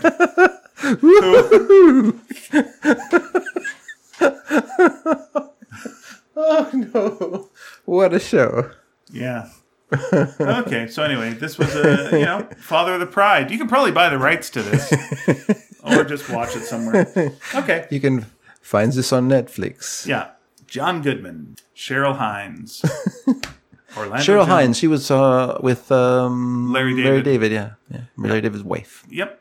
Uh, Curb Your Enthusiasm. A funny woman. She's very funny. A lot of funny people in this show. A Carl Reiner, lot of there's a. It's a good cast. solid If it, cast. if it wasn't that show, it would, might be good. yep. It might be a good cast. It's no. Uh, okay. Here's my Carl Reiner, which I've probably said to you before. Uh, Sure. What's the Carl Reiner Dick Van Dyke spinoff? That was an animated show. The Ellen Brady Show. That's absolutely correct. You told me that before. Otherwise, I would have known. Yeah. That's uh, weird that there was that. It's weird because he's not the best part of the Dick Van Dyke Show. Yeah. Also, what year would that show have taken place? Like, is that now? Has he been doing the Alan Brady show Forever? since the 60s? Yeah. Or is it like during Father Knows Best era? Yeah. Or wait till your father gets home, I mean, era. Yeah, I wonder. That was like the first kind of serious, not serious, but the first kind of like sitcom, animated sitcom, right? Yeah, why, why are you connecting that with Carl Reiner? Sorry. Because I'm just thinking of like the era, like when were they starting to animate? Yeah. Like when were they do an ad? Like th- that's not a Saturday morning show, is it? It the Ellen was, uh, Brady I show? Like who? remember it was- it was what kid on- would care? It was on Daily, I believe. I believe it was Daily. What? How would it be daily? Show. Uh, let's Well, I guess if they pile up enough of them, they can do them. Yeah, it was an American adult sitcom produced by Hanna Barbera, aired in its first run syndication in the United States uh, from seventy two to seventy four. Yeah, so that's kind of the same time as Wait Till Your Father Gets Home. Right. The sh- yeah, the show was inspired by All in the Family, uh, and it's referred to as the great uh, grandfather of adult animated sitcoms. It really is. Yeah, forty eight episodes. Yeah, I think it was on daily. Well, Yeah, I think that's what I think that's what it was. never Uh, saw it. Whereas Wait Till Your Father Came, Wait Till Your Father Gets Home was on, on after the Brady Bunch. here is uh, So once you again, did watch it. You just kind of didn't turn, change the channel. I'm going to give you another piece of trivia right now. All right. What does David? Yes. What does wait till you're fa- okay? No, there's there's two obvious. Well, there's one obvious thing. Okay. Then there's one that's less obvious. Okay. I'll accept both. All right. What does wait till your father gets home Yeah. and happy days Huh? Tom Bosley. have in common? That is the most obvious one. what is the unobvious That connection? unobvious between- connection. the unobvious connection between wait till your father gets home and uh, happy days. Was it Aaron Moran playing the daughter on? Uh... No, I will give you Oh, give me a clue. the unofficial pilot for both of them. Okay. What? Huh? The unofficial pilot for both of them Yeah. aired on television. Yes. And both of the pilots, Yeah. both the titles, Yeah. had uh, two uh, words in front of them, the same words. Before it was blank, blank, wait till your father, uh, wa- blank, blank, and then the, the and blank, blank, Happy and the days. happy days. I had two words. Yeah. Same two Uh, words. Same two words. Because Yeah. they're both spin offs of the same show. Really? Yes. Happy Days is a spin-off of another show. Yes, it is. I did not know that. Mm-hmm. So just two words. This might be a hard one for you then. yeah, I did not know there were spin-offs. Yes. I always assume because here I was there was another trivia question that they wanted Happy Days to be based in the 1920s, Okay. and Frank Marshall said, "Well, I don't know anything about the 1920s, but I could do something about the 1950s." And I always thought Happy Days was a spin-off. Well, not a spin-off, but was was a was uh what's the word I'm looking for? You know, inspired by the success of physical graffiti, not physical graffiti, American graffiti, not the Led Zeppelin album, but the George Lucas film, which is based in the 50s as well. okay. But, And, I'm, but oh, sorry. and I'll tell I'll tell you, they both spun off Yeah. of this show. Yeah, Uh, the the the pilots that spun off, yeah. you know, whatever, uh, two weeks from each other. Okay, I got it. Okay. The Jeffersons, Happy Days. Absolutely not right. Oh, Couldn't be couldn't be more wrong. okay. What was it? it was uh, Love American Style. Oh, It was Love and the Old Fashioned Father and Love and the Happy Days. Now you could all you could go. Wait a minute. Uh, the pilot for Happy Days wasn't Love and the Happy Days. It was later when they re-aired it. Uh, they changed it to that. Uh, they changed also, you know, the other one, Love and Wait Till Your Father Gets Home. I see. Uh, but it was Love and the television set was the original pilot for Happy Days that was that was on Love American Style, which was uh, an anthology series. yes, yes. Yeah. So there. That in my We had two mind. weeks later, uh, two weeks after uh, Love and the Old Fashioned Father uh, was Love and uh, the television set, which was the pilot for Happy Days. Bizarrely, Love American Style only stars Joanne Worley in my my my, my, my mind. Ooh, Oh, and Stuart Margolin. Stuart Margolin was in that as well. A lot. Oh, I didn't know that. One episode. Never, I never saw it. one episode when I was a kid I, uh, that I, I remember was uh, where uh, it was uh, time to meet the parents before they got married. All right. And uh, but uh, what the guy didn't know was the girl, the, the parents were in a nudist colony. And they were all going to get married at the nudist colony, and the guy was, I don't know about that. And there was a lot of like teasy this and that, and like Yes. what and what, Right. and then, Bushes in the way, and, and finally, he's like, you know what? I love her. I love her. We're gonna. God damn it. I don't care. Strips nude Yeah. and goes to his wedding. Well, I'll tell you, folks. Yeah. They don't have the weddings nude. so he's the only nude guy at the wedding. I'm sure they appreciate And then they the all spirit. started stripping down. Okay. 'cause It was fine. Yeah, yeah. And you know, What did his parents think of this? I'll, I don't know, but I'll tell you what I thought of it as a young man. Uh-huh. Yeah. Enjoyed that episode. Why not? Yeah, why not? Why Mm-hmm. not indeed? But Stuart McGolan was in a lot of them, Mm. and they would they would do um, blackout sketches as well, Sure. like real quick blackout sketches. And Yeah. Mm. Stuart McGolan was in a lot of those, and it was mostly it was mostly dirty jokes I didn't understand, but who the heck cared? Yeah, yeah. Yeah. But yeah, occasionally you get something like an animated segment, Yeah, that's or uh, you know, uh, uh, they jam a sitcom pilot in, into there, and, and there you go, Fascinating. and a catchy tune off the top. For Love American Style. Yeah, you know the theme song, right? No, I don't. Uh, yeah, it's Love American Style, truer than the red, white, and blue. Ooh, love American Style, that's me and you. Yeah, it's good. Nice. And on a star spangled night, my love, my love comes to me. You can put your head on my shoulders. And by the dawn's early night, my love, my love comes to me. Something, something, something shine. Now here's some sex jokes. Here come a bunch of sex jokes. Yeah, and so on. So, do you think Love American Style inspired everything you wanted to know about sex, but were afraid to ask? The book or the movie? The movie. The movie is not really based. on When the did book. the movie come out? Because Love American Style It was earlier because it's earlier it was like seventy four. I would think Sixty-nine to ninety-four. ninety four. Uh, sorry, so, so, uh, sorry, sixty-nine to seventy-four. 69 a good time to start Nice, nice.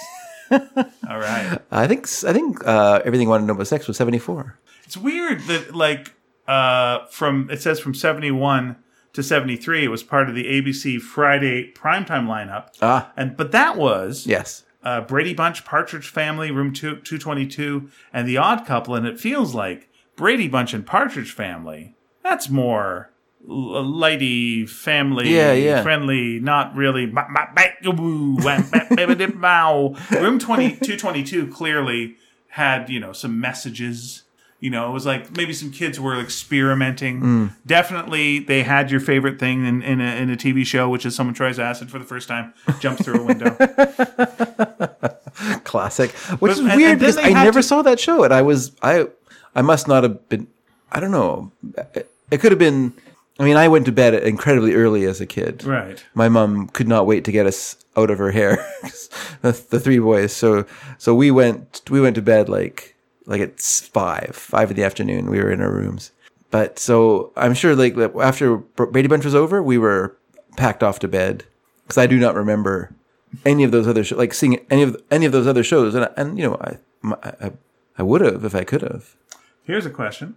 Uh, the title Love American Style Mm-hmm. was a spoof of a 1961 Italian comedy. yeah italian i love italian style yeah Uh, no, Divorce Italian Style. Oh, divorce is oh, shoot, shoot, shoot. I was gonna say I was gonna mention earlier, and I but I still had the title wrong at that point. But yeah, I uh, Later spoofed by Divorce American Style Mm. with Dick Van Dyke. ah, there we go. Yep. No, that's neat. Yeah, For some Stuart reason, I think- McGowan was on uh, was on most of, most of them. Yeah, he was he was part of the house troupe. I see, I see. Uh, so he was doing uh, Rockefeller simultaneously, I guess, or at least when he had time. Rockford Files was uh, 74 to 80. Oh, was it? I didn't realize it was that. Uh, Yeah. oh, okay, okay. When we do our Rockford Files uh, podcast, then you'll Oh my God, I'd love to. Any excuse to watch them again. Love that show so much. Why are you laughing? I'm just I'm just laughing at uh, I'm laughing at everything.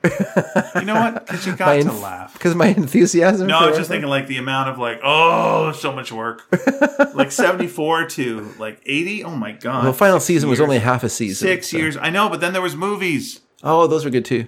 Yeah, what are we fun not as going to well. talk about the? Uh, They brought Beth back, which was great. what are we not going to talk about the commercials for Polaroid or whatever as well? Got to bring those up. She she was in an episode of Rockford Files as well. I know. It's a good one. I know. Everyone thought they were married. I know. And then I'm going to have to say, like, I met Dennis Dugan. And you're going to be like, we know you met Dennis Dugan. I don't want to hear the story again. That's right. if We'd you have to met do like a ten speed and uh, well, Richie Brockelman uh, spinoff as well. Yeah. So those are pretty There short. was a Richie Brockman. That's there right. was, yeah. Were there any other spin-offs of uh, I don't think so. They could have. You think they could have done something with Lance, Lance White, with Tom Selleck, Oh yeah. because that was a, that was a good yeah. character as well. Oh yeah. He, he was my. He was probably. I don't say it was my favorite. He was close to my favorite though. It was a great character for sure. yeah, that was a fantastic. But character. Richie Brockelman was involved in the greatest two episode sequence of the Rockford Files, which was the was, was that incredible con on uh, th- that guy who's a, was a friend of Jim of James Garner's and is in a lot of episodes of the show. All right. Here's a nerdy question then. Okay, So uh, Lance White yeah. is based on what character from Maverick? Oh, is there a character from Maverick he was based on? Yeah. Oh, I, I've never seen Maverick. Uh, Waco Williams. Okay, I guess he also was like a per- perfect. perfect cowboy, uh, super lucky. Maverick does all the wo- all the hard work and he gets all the glory. yep. That's basically Lance White. Yeah. It's a great, it's a great character, and Tom Selleck does does a great job because he, he's not he's not an egomaniac, Lance White. Like everything falls his way, but he's not he's not big headed about it. He's totally like a great guy. Like you can't hate him because he's just a fantastic guy. You know? Okay. That's- I'm gonna. that makes I'm, his character I'm gonna great. list uh, a bunch of bit parts Okay. and then a bigger part, Okay. all played by the same person. Oh, You tell me who this person was. Okay. Here's the numerous bit parts this Okay. person played in Rocket okay, Files. okay. Played a policeman. All right. Played a gas station attendant. Was this Jim? Was this James Garner's brother, Could I have a name, please? Bill Garner? That would be Jack Gardner. Jack Garner. Yes, he wore Later, glasses he got and. uh, a, a reoccurring role. Yeah. As as a uh, sar- sar- like a police officer in the at the police station. I can't Captain remember his name. McEnroe. yeah, there you go. Yeah, yeah. Dun dun dun. Very nice. Yes, he was uh, quite often uh, on the show. But there's another guy, the guy who played uh, he played a psychic. He played the the the, the target of the con in the the two part con Okay. episode. And I can't remember his name, but he was a friend of James Garner's, and because the Rockford Files was kind of James Garner's playground. He pretty much, you know, one of- like part of his uh, co- in his contract was that he get a new Firebird every year of the show. Oh, is that right? Yeah, yeah. And so that this little, you know, and I mean, he would have kept doing it, but his knees gave out because he was also insisted on doing a lot of his own stunts uh, in the show. But he was, you know, he wasn't a young, wasn't a spring chicken by that point, and uh, you know, because he really did, like, he really did serve in in the Korean War, James Garner. So he was, he wasn't like a really young guy by the time you get to the mid seventies. Oh, is that right? Mm-hmm. Okay. Here's a here's a question for you. Sure. Uh, who's someone who was on uh, both uh, the Rockford Files okay, and South Park? Rockford Files and South Park. Oh, Isaac Hayes, because he There you played go. he played uh, Gandalf Finch in the Right. Nickname? Gandhi. Yep. well done. Yeah. Well done, you. A few different. Uh, Rita Moreno is also uh, fairly regular on as well, Right? playing a prostitute. She did, and her name was Don't ask me. Rita. That's easy to remember. How did I not know that? Yep. Ah. All right. Name someone who. Uh, okay. Uh, uh, Gabby, uh, g- a guy, the nickname Gabby Okay. Hayes, was played by an Academy Award winning actor. Who was the actor? On the show, Yes. a character named Gabby. He was impeccably dressed, chauffeur driven, boastful PI who's always on the hustle. Oh, I don't rem- remember that character. Why don't I remember that character? You know him Yeah. with different hair than he has on the show because he has hair on the show. But you know him on everything else he does with no hair. Is that right? Yeah. It's not ringing a bell. I'm He sorry. was in the episodes Foul on the First Play Okay. and Just Another Polish Wedding. Okay. I don't remember that one, but uh, don't remember this actor. Louis Gossett Jr. Okay. Okay. Okay. Yeah. Yeah. Yeah. I, oh yeah, he went for officer, officer and a gentleman. Yep. That's funny. Hmm. Yes, he's in a couple. He's in a couple episodes. That's right. I do remember him. Good. We're You're taking right. a walk down memory lane. down Dave's Down memory the lane. Dame- memory lane. When you ask later why they aren't senile, it's this crazy shit. The um, this is the stuff that like I, every every week I, I just take little uh, strands of your brain and I just knit them together and connect them together. Again. don't don't forget uh, the actor who played Boss Hogg played a, uh, played a, uh, James Garner's lawyer on the show as well. Oh, nice. An in, an, an effective lawyer. right. Yeah, Mm. Well, quite- you know, there's a lot of ineffective people around. Let's be honest. yes, yes. Yeah, I think like uh, yeah, could you have done a spin-off? Like nowadays, I would say they do a spin-off with Angel. Yeah, and the thing about the interesting thing about Angel's character is that it kind of changes. Like in the beginning, he's he's of use to to Jimmy because he works for a newspaper. He works for his his brother in law's newspaper. Oh, and so he has access to like uh, files and stuff like that. That He is like- a low level filing clerk. yeah, at the newspaper, and so he has access to information that, that Jimmy might need for cases, and so he kind of uses him that way. But later on, he becomes le- less and less reputable until he's he's just kind of a street level, a kind of street level criminal, uh, you know, kind of con man char- character. That's uh, yeah. But what's great is that he's terrible as a con man. In that two part episode, he's he's the worst actor of all of all the people that Jimmy hires. Oh, that's such a great episode! Like even this like the whole like having to hire people and have people like show up and like they're all like hustlers, like they're all these like con men and and they're like, oh, I haven't seen you since such and such, you know, and blah blah blah, and oh, it's good. And, This uh, okay. What the podcast should be Mm-hmm. is just is just a podcast called the best episode. And you Okay. just do a series, and you got to just do a, s- uh like an app. You just talk about the best episode of that series. okay, So you just do that one. Yeah, yeah. Just about just, just and your about that favorite, one. the two parter, yeah, Yeah. it's great.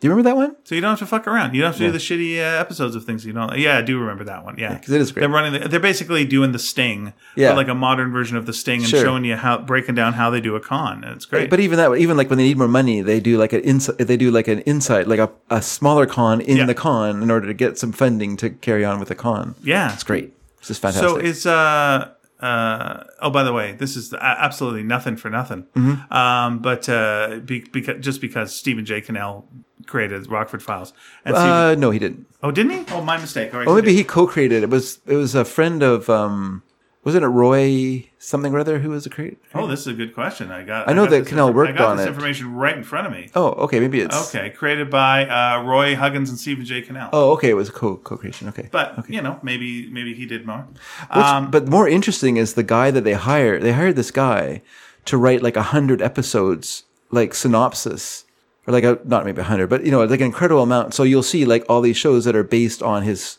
his story Okay. outlines because he just sat down and he just wrote out all these story outlines that were used throughout the f- the first three or four seasons, and they kept pulling from them. Well, this is the dumb bit of trivia that I'm just going Okay. to throw out right now.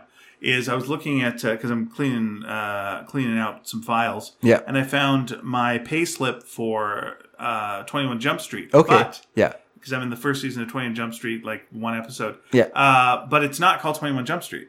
It was originally called Jump Street Station. I see. Yeah. So that's just a little bit of thing.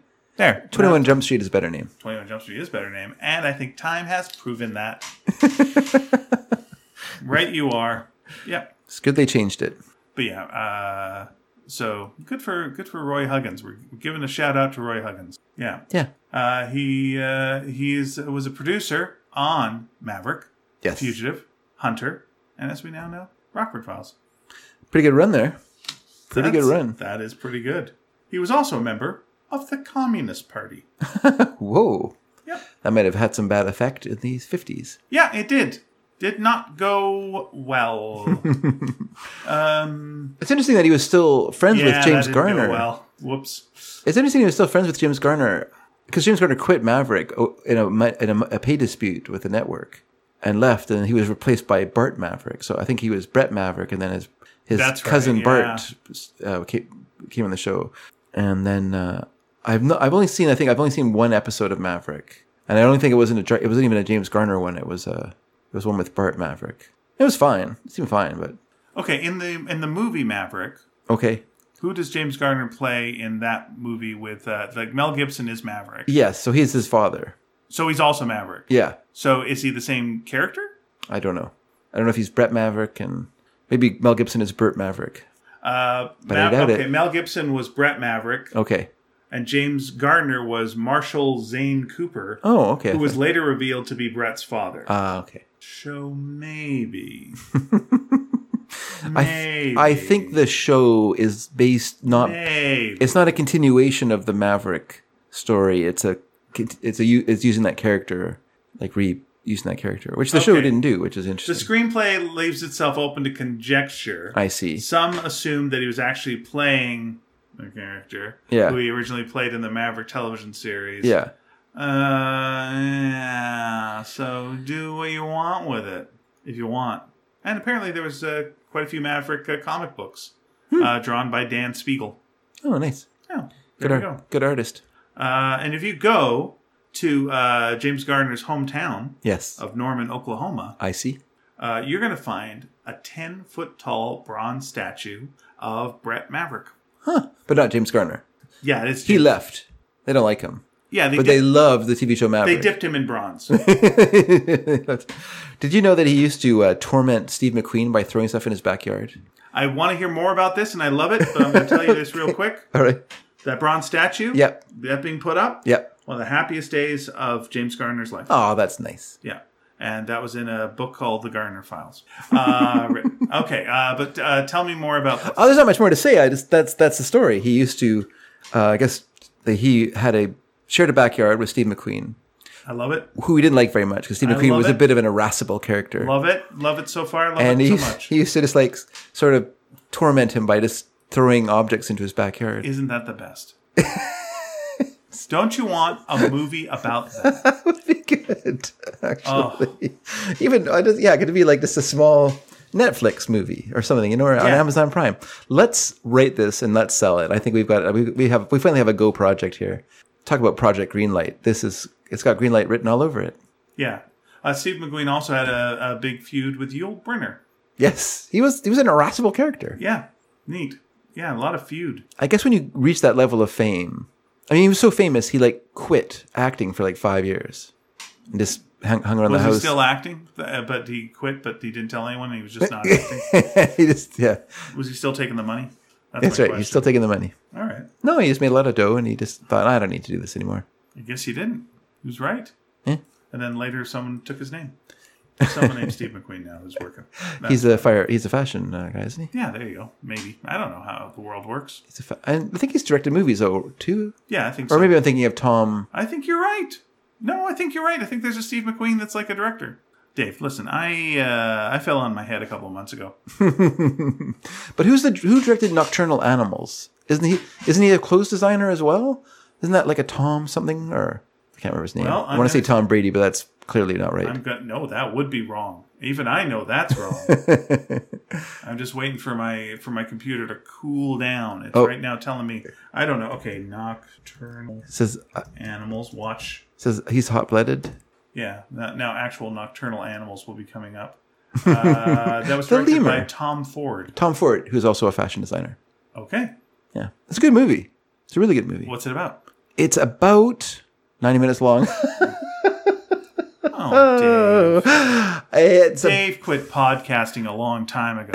it's about it's about a it's a story within a story because this person has written a novel that's kind of like uh, it's kind of like a revenge story like, on his ex-wife or something like that and it tells a story that's kind of it's kind of i don't know i can't remember it all now but i really enjoyed That's it all right. I, remember, I enjoyed it all it had amy adams in it I uh, very good. she's very good and had other people as well I will take your recommendation. I will watch it. you should watch it Uh, well, I just said I was going to.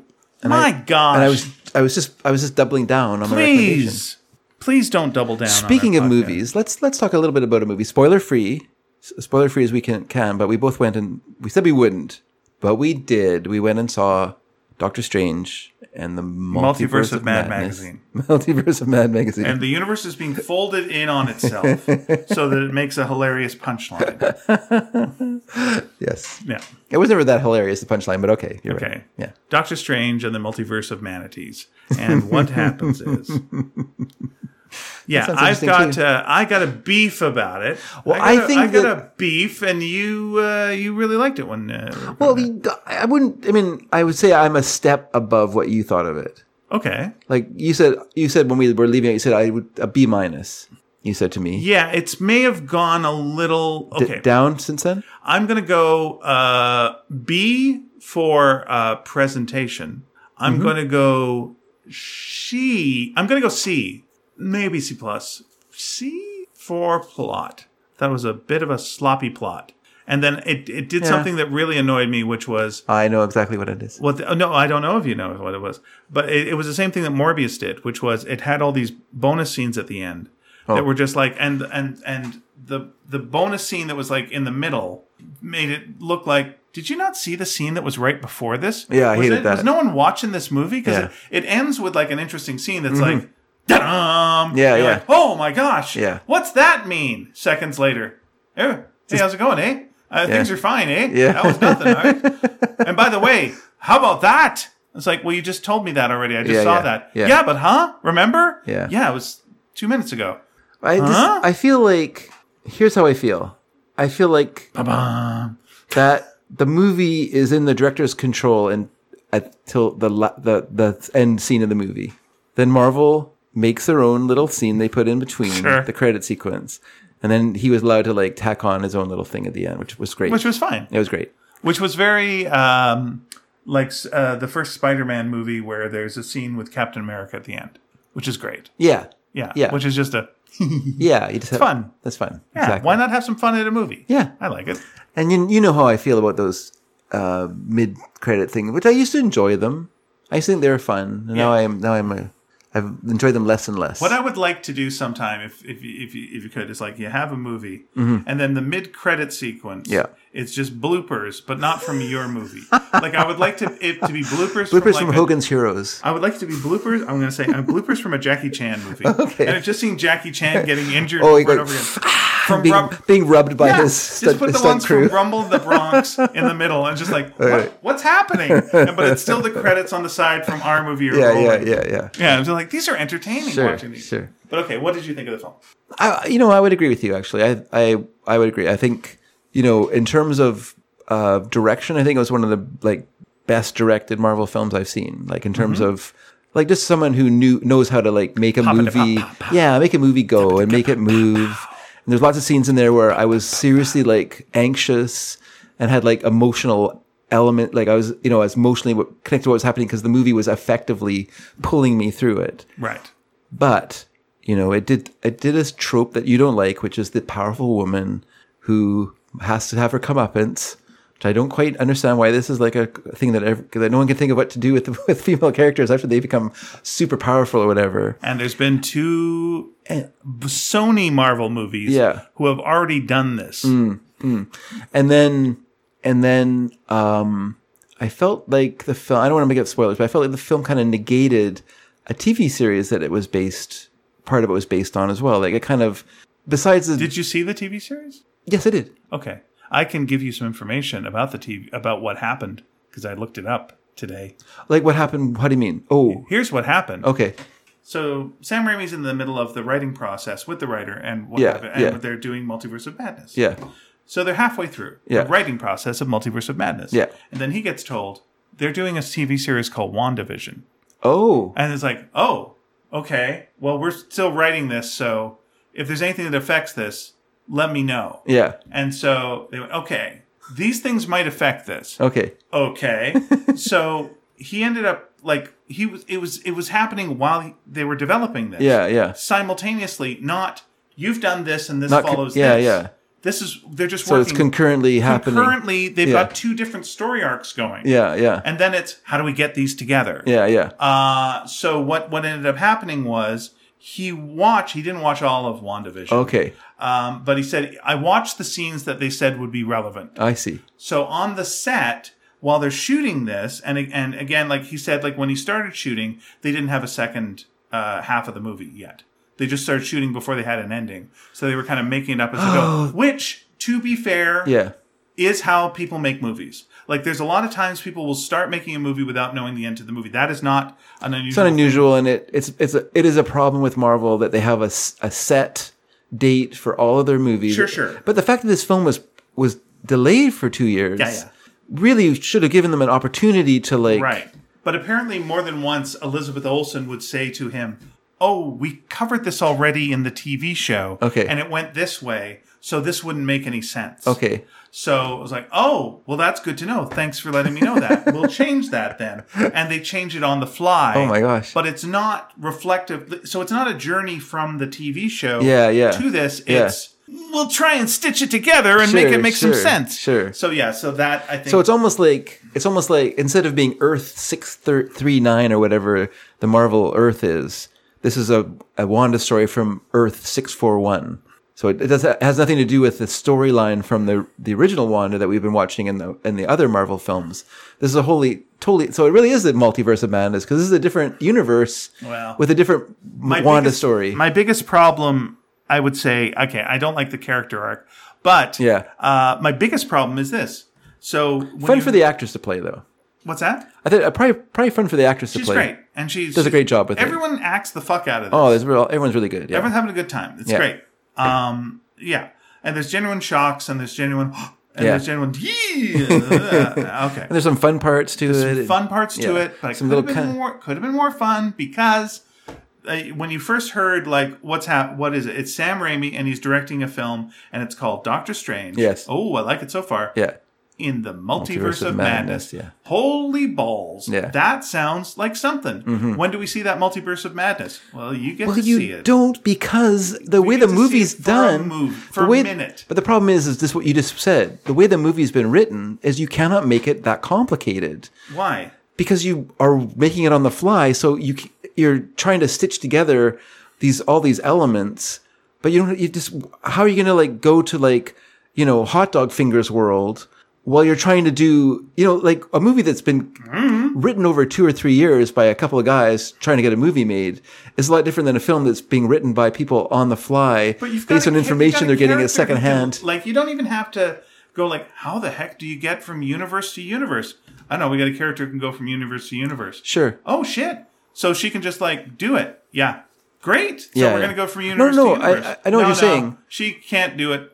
Like it's it's like the joke from uh from like uh, Into the Spider Verse. Yeah. she can't do it on command. Well, I was like, all right, Sure, well, that's sure. too bad. When can she do it? Meh, when the plot needs it, Yeah. I suppose. Yeah. You know, a little bit. Yeah. Yeah. but I f- that's whatever. But because I mean, you can still do it, even if you, you you just have to have the trigger that puts you into different yeah. places, And, like, and, that's the, tr- and fine. the trigger is when she's scared.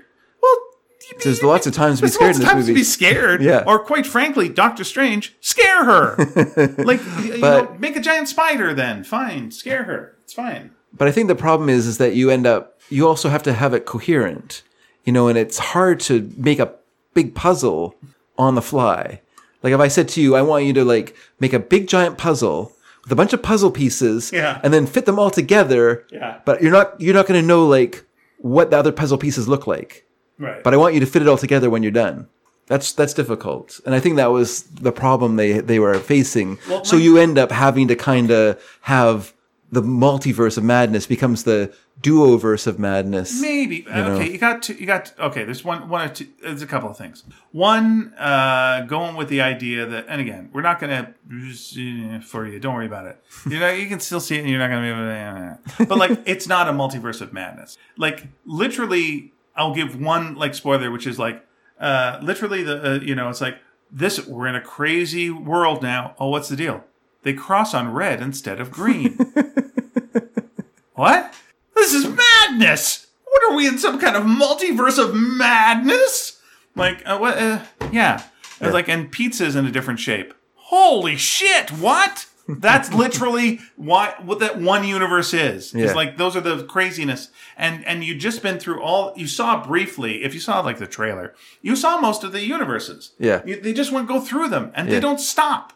And you're like, oh shit! You just showed me all of these Chekhov's universes. We must stop off at some of them later, right? nope. No, Uh, motherfucker, we've been through this in the first Doctor Strange movie, where he, you know, got like, you know, his uh, someone poked at his eye on his forehead. Yeah. Open your eye, which is a weird thing when you see this movie, and but like open your eye, and then he whips through all Yeah. these multiverses. Great. So we've done through this before, and now you're going to go through all these crazy universes again, and he's going to be like, oh, it's like this. You've done it. You've we know this. What's the big deal? Why don't we stop at any of them? Just the black and white one. What the hell? One's a cartoon. Mm-hmm. One you're made of paint. Like that sounds fun. don't you want to go there? Yeah. Don't do you think? Don't you think? yeah, there should have been like a chase sequence through those. Hundred percent, there should be. Yeah, that's that's what the film really lacked. Yeah, and there was a thing about like there's other Doctor Stranges. Okay, what are they like in those worlds? Mm-hmm. What's paint Doctor Strange like? What's old timey 1920s Doctor Strange like? Mm-hmm. Like these are things that like wouldn't you like to see Sam Raimi make a ni- see uh, doing a black and white thing? Yeah. There's so much fun. to Wouldn't be you had. like to have seen? Yeah, do a black and white thing, a slapsticky black and white sequence would have been great. And when you know that your movie is going to make infinity millions of dollars, Mm-hmm. it's not like you know you can you can do what you normally do with a movie and go, well, they ain't got the budget for it. It's like you got the budget for it. No, they have the budget. I think it's just time is the is the issue.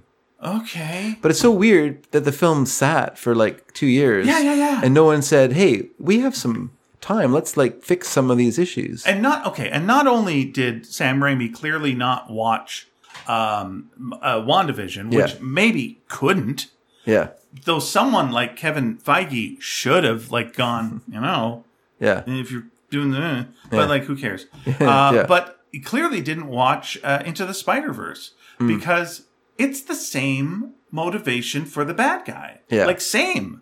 yeah. And the same payoff for the ba- for that motivation Hmm. at the end, and the same you know. Listen, you do this, all the bibbidi boo will go, and it's crazy banana pants. Like okay, but at least in those worlds, we get to see in that one we get to see some of the other worlds and how crazy they are, and you know it, it- that was much more of a multiverse of madness than it we was. didn't, did we get to see the other worlds? yeah, you got to see their origin stories, but also every Oh, one of okay. the characters was so different. Yeah, yeah. You I was know. gonna say we got to see the characters. I don't remember seeing their worlds that much, but yeah, no, I know you- we got to see their characters and a bit of their origin. Yeah, yeah.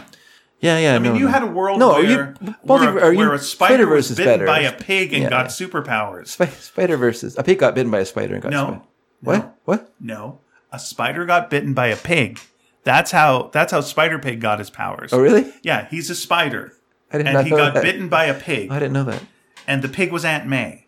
Yes, and that's Okay. how he got his powers. And it's weird that he's called Peter Porker when he was a spider. I understand, but I think she adopted him afterwards because she felt bad because she bit him. Okay. but he got the powers of a pig. I see. But he I was see. already a spider. Uh, okay. Oh.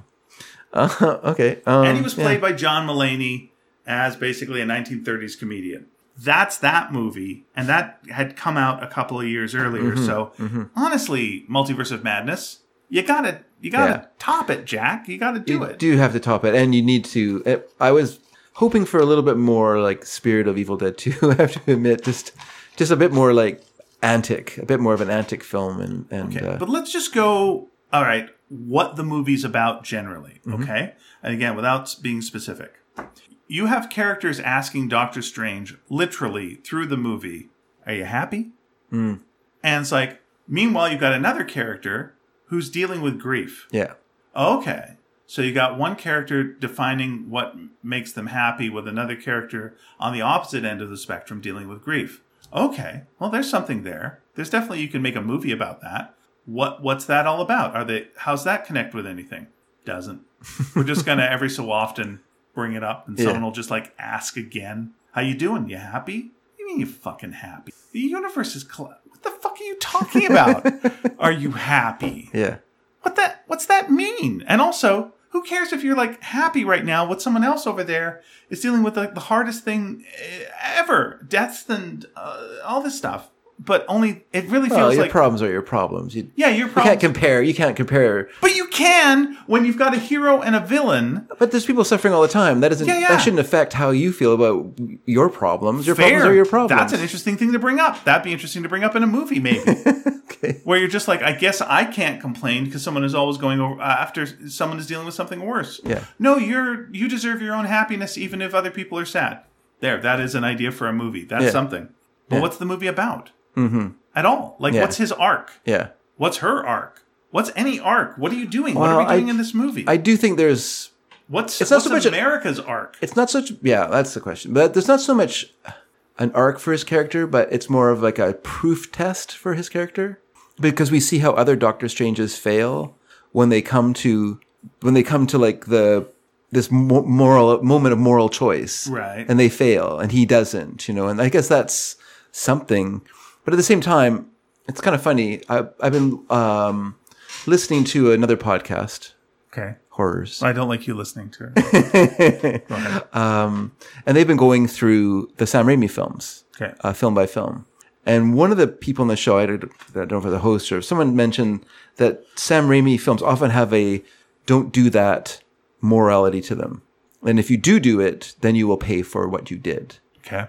You know, uh, whether it's, You you, listen to the tape, listen to the tape, now, even though you didn't know what it was. didn't know what it was, you sh- you shouldn't be prying other people's things.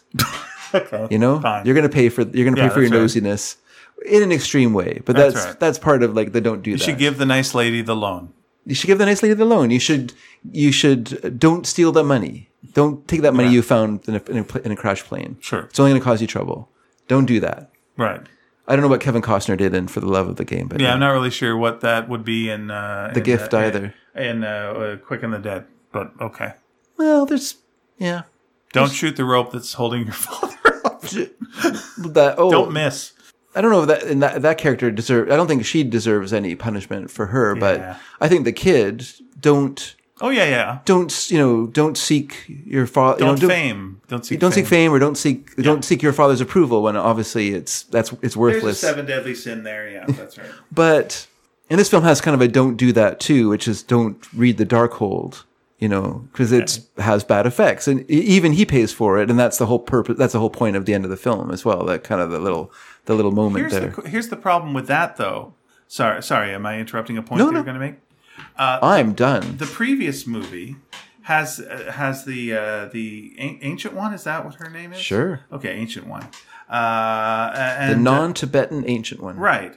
Who does just that? Yeah. Like she basically makes a me- uh, uh, a deal with uh, Dormammu. Mm-hmm. Like, and that's like when she's outed, it's just like, hey, you've got a mark on your head. You've been make you've been using powers of the dark, Mm-hmm. whatever, and it, and it's never really, and that was wrong. Yeah. It's like, and she compromised a bit. Yeah. Yeah. And but she's still a good person. And when she passes away, it's it's still a noble death. Yeah. And she's still a good person. And she, he follows her advice and not you blew it because you you were a woman and you went for too much power. That was Yeah. your problem. Yeah. It's like no, none of that. Just Yeah. Mm-hmm. like yeah, sometimes you have to make a compromise. Bye. it's like okay. Bye. And so and so the last time we saw you know Wanda, yeah. she had a good reason to do what she was doing. And it's like, you got to make a bit of a compromise. Okay. Well, fuck you. you know, that, was, that was bad on you for that. That was wrong. Couldn't have done that. Yeah. Yeah. It goes mean, against every- e-, like the first movie. But that's I, I don't I, I can't I I can't criticize a director for having their own uh you know s- their own kind of sense of of storytelling. or Doctor whatever, Strange's you know. whole thing is uh, he doesn't follow the rules, Mm-hmm. and that's good. Wong follows the rules, Yeah. and tries to stop him from doing things he shouldn't do, and naughty Doctor Strange, Yeah. Mm-hmm. and Doctor Strange instead reads books he shouldn't read, does things he shouldn't do, Yeah. and his and his mentor is someone who made a deal with a demon, and it worked out fine, right? Sure. And so, and, and in doing so, they saved the world. Good for them. And then later on, like in Endgame, he has to sacrifice Stark. And he knows he has to sacrifice Stark. He knows it. M- No one else knows it, but he knows it. Mm-hmm. Yeah. And he's like, this is a compromise I've got to make. Stark Stark dying is the only way. not just compromise Stark, but also the blip is also the result of his of his That's right. his gamble. Because he's seen all of the potential outcomes and Yeah. he's like, the only way of this working is if is if Stark sacrifices himself. I'm willing to make that sacrifice of Stark. Mm-hmm. Yeah. He does. Yeah. Next time we see him, he's in the Spider Man movie and he's going, Look, we got to sacrifice all these villains. Yeah. And Spider Man's, No, we don't. I'm not going to let them die. And, and Strange is, Look, man, you got to, you got to, these, these, these fuckers got to die.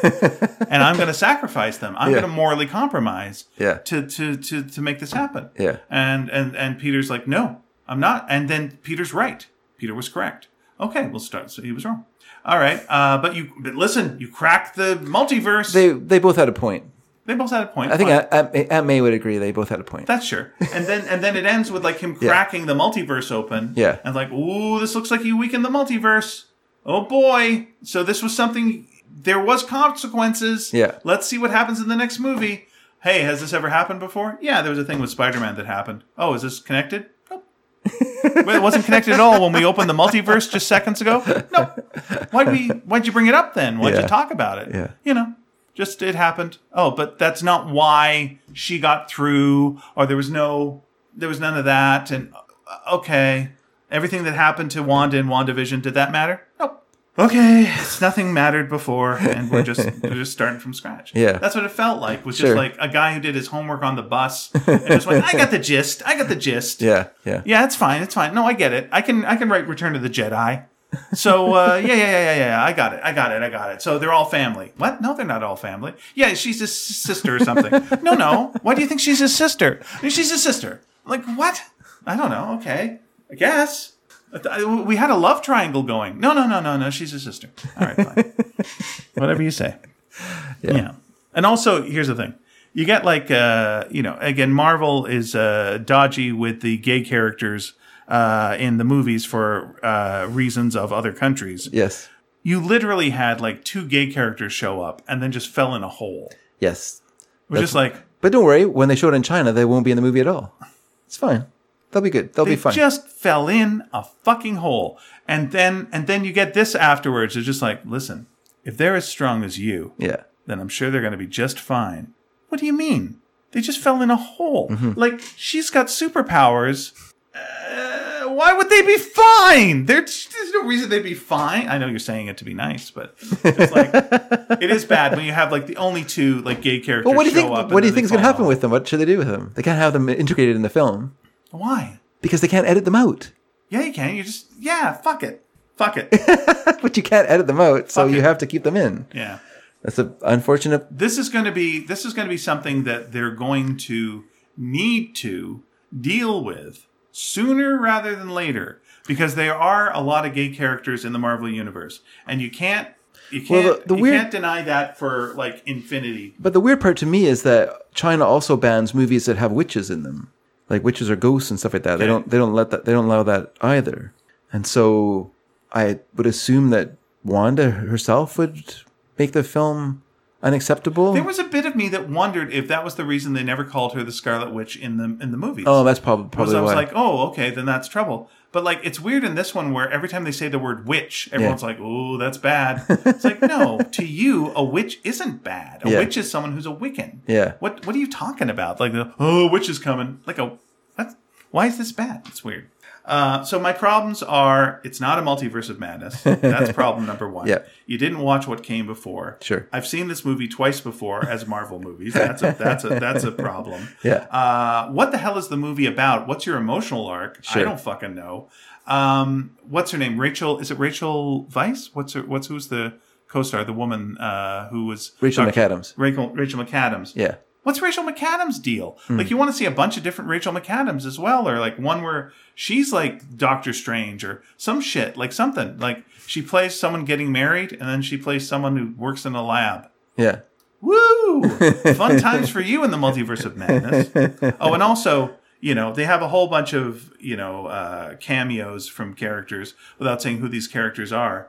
But it's just like, okay, you might want to just like describe who they are or why this matters. It's like there was a real, and you all know who we're talking about, right? I don't know. If you're just a regular person watching this movie, Yeah. Yeah. who are these people? Sure. What does this mean?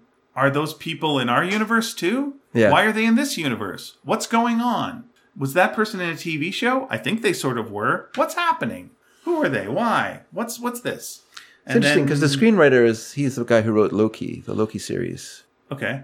So it's I, so I think he knows how to write like an arc and write a story. Right. I just I just feel like it's just the usual thing with these movies, which is everyone's in a those rush and a hurry characters- and a yeah, mad the panic. characters that were the cameo characters, they make a moral compromise, and that's the kind of point in a movie where you go, and their moral compromise was the wrong compromise, and that's why they fail. Yeah. that's a good that's a good one to go with. It's Yeah. just like they decided we're going to take the shortcut. We're going to do something to eliminate a threat. The thing that we did to eliminate the threat made things worse because we took the moral shortcut yeah, that's an interesting thing to play in a movie. Instead, it was like, eh, did that have any effect? I don't know. Maybe, maybe not. Doesn't matter. Anyway, here comes something that's gonna like. Here comes the meteor and it's gonna kill the dinosaurs. What's okay? Fine. Who cares then? What's eh. it's cute. It's fine. It looks good in a trailer. It's a nice tease. yeah. But what's the arc and what's the point? Oh, Well, it was enjoyable watching them get uh, their Yeah.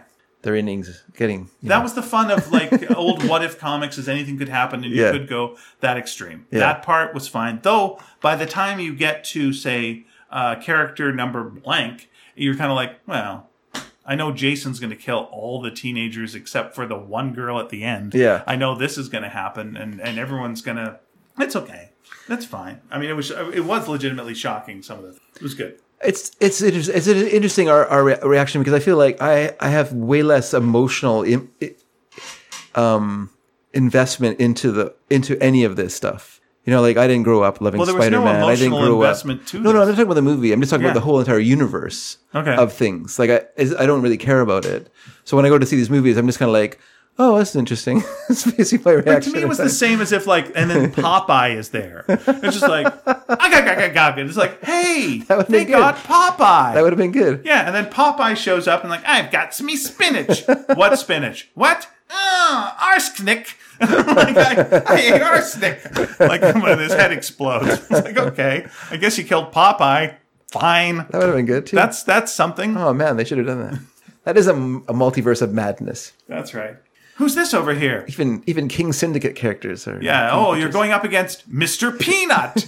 like, why is Mr. Peanut here? Oh, they really have it. Hello. I hope no one has a nut allergy. Watch out for that giant elephant. What? the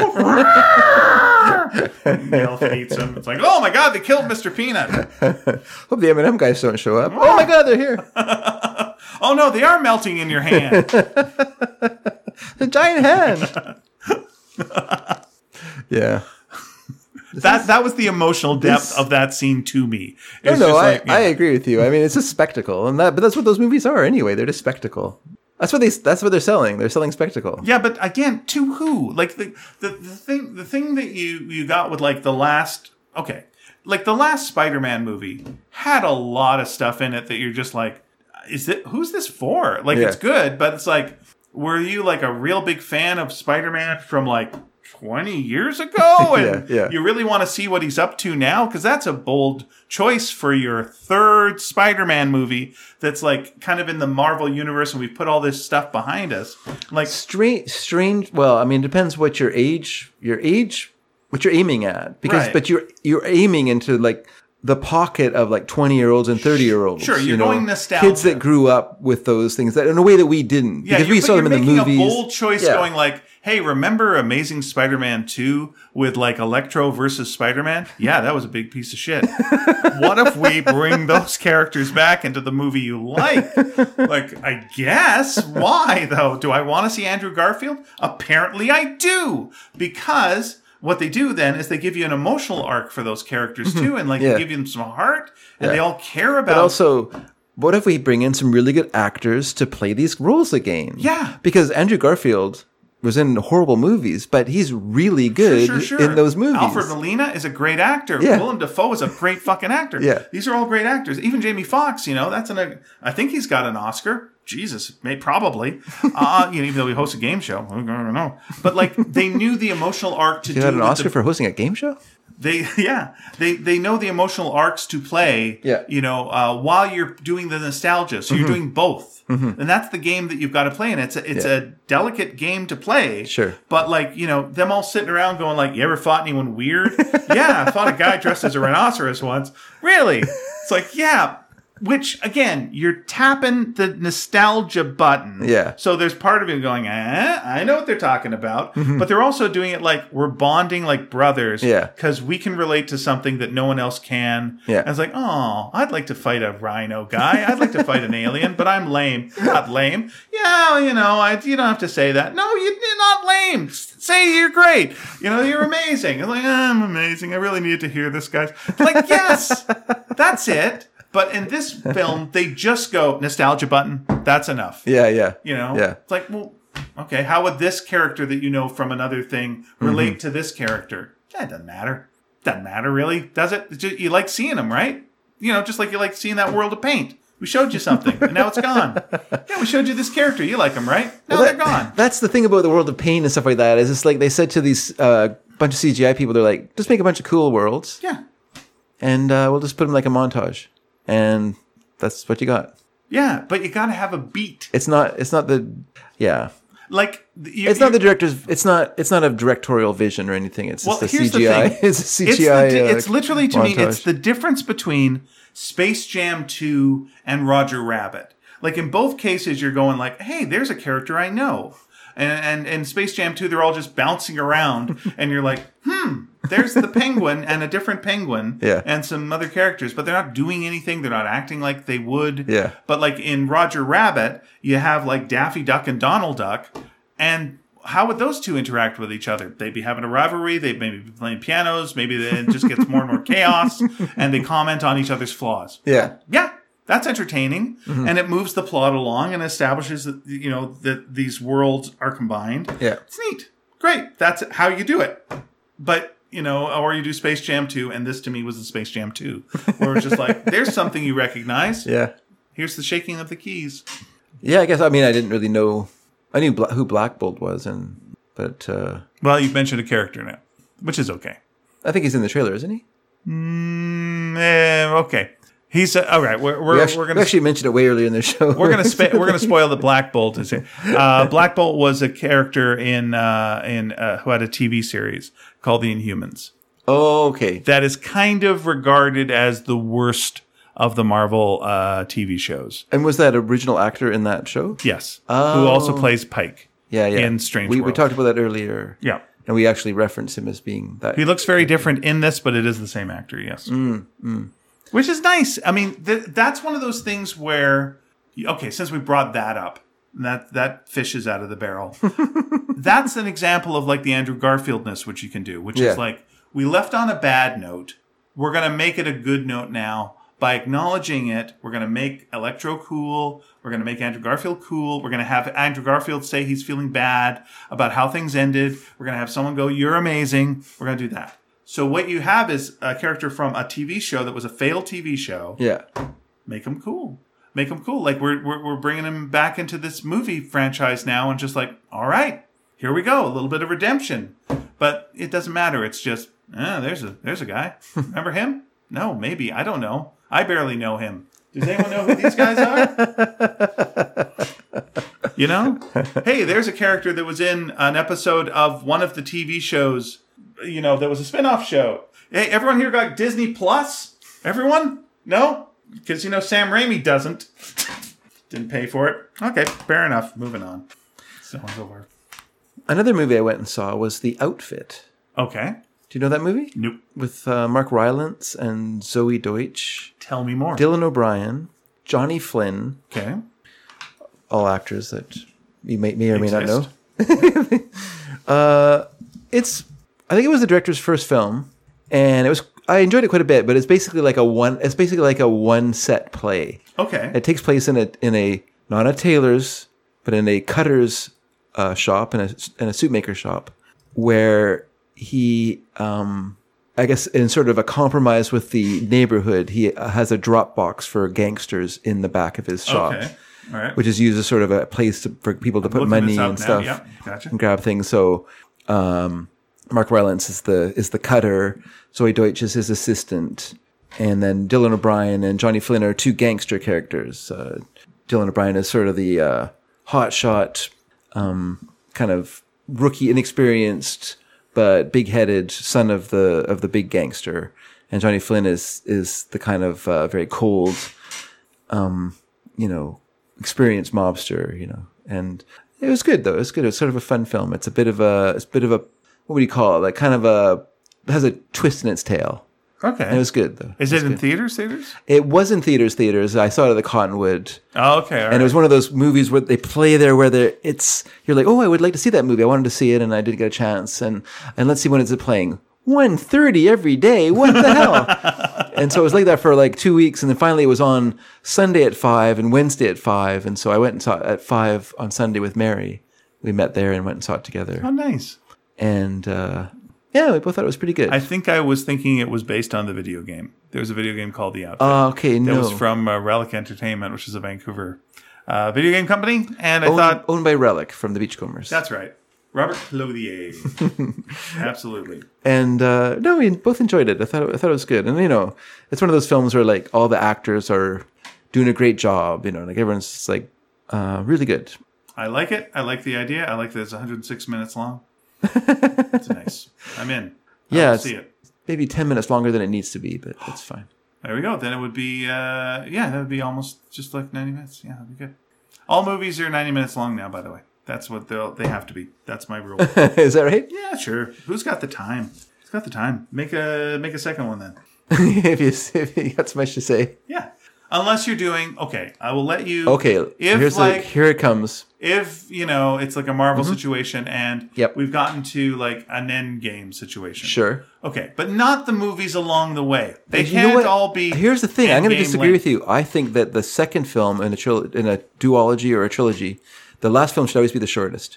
All right, That's my personal that's what feeling. Dave said. So Dave and I are both going to make a movie, and we will then make a duology out of it. And uh, we'll see I'll how make the it shorter. I'll make the shorter end part. goes. Um, I'd like to turn the table over to Oh, the, turn the tables. to to the world What a twist. of music, Oh, because if music be the food of love, yes. um, munch on. Famous, famous quote. Nom nom nom nom nom. yes. Uh, In iambic pentameter. those those who have listened to the, our Uh-huh. show for a long time have known that Dave has done oh so many spin-offs. You know, like we were talking about, like uh, Happy Days and Wait Till Your Father Gets Home were spin-offs of Love American Style. Yeah. Mm-hmm. much like that. Uh, Dave used to uh, like uh, uh, just is taking a break right now from Horse Mysteries, That's correct. but you know what? It gives you a chance to catch up on your Horse Mysteries. That's that's right. So please uh, Charge in there. uh, listen. Uh, but before then, Dave did a podcast called Sneaky Dragon Listening Party. I did. And he would uh, play music, uh, themed music. Uh, his co host would be uh, Mary Dedrick. Uh, so good. Uh, so wonderfully announced uh, at the beginning by Eve Dedrick. and uh, what are you saying? What's with all the nepotism? I know. It's a real uh, in living color Yes. situation. Um, but uh, but people are like, oh, please, more music. And so uh, every other week, Dave put some theme music together. And last time it was uh, Queen songs. So I can't wait to hear what radically different theme he has picked this time. He promises every time radically different themes. and so last time it was uh, Queen songs. Let's see what it's going to be this week. I can't wait to hear what it's going to be. What is it? Because last time it was Queen songs. Last time it was Queen songs. What is it this time? I've done a complete about face. Thank goodness. Okay. gone a let's completely freshen different the direction. palate. Yes.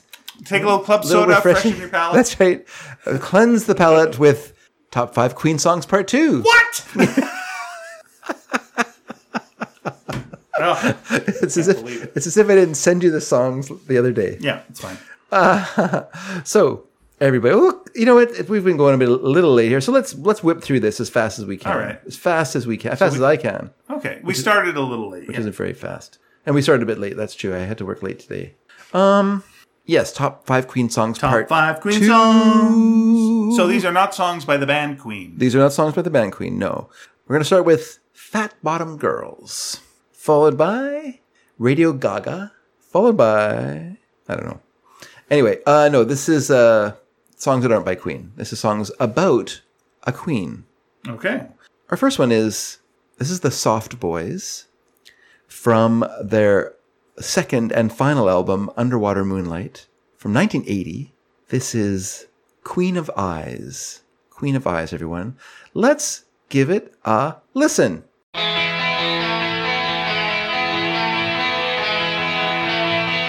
Blinking on and off, it's the queen of eyes With a carapace shell and her black lace thighs I don't know why she never gets anywhere with you Mucky the pig is out on a limb He's looking for someone to investigate him I don't know why he never gets anywhere with you Here I am again, it's no surprise. Locked in orbit round the Queen of Eyes. All I ever got from her was lies in this horrible age of abuse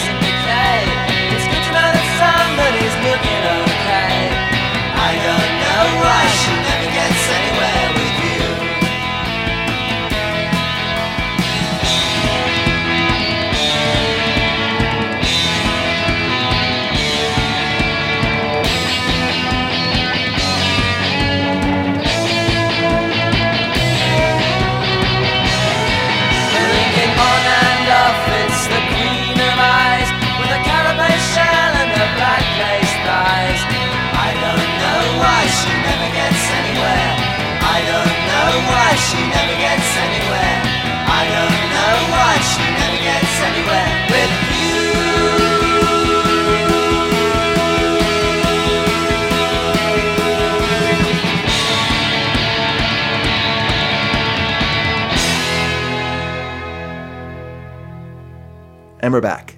I was surprised how much that singer sounded like Davy Jones to me. Sounded so Davy Jones. Okay.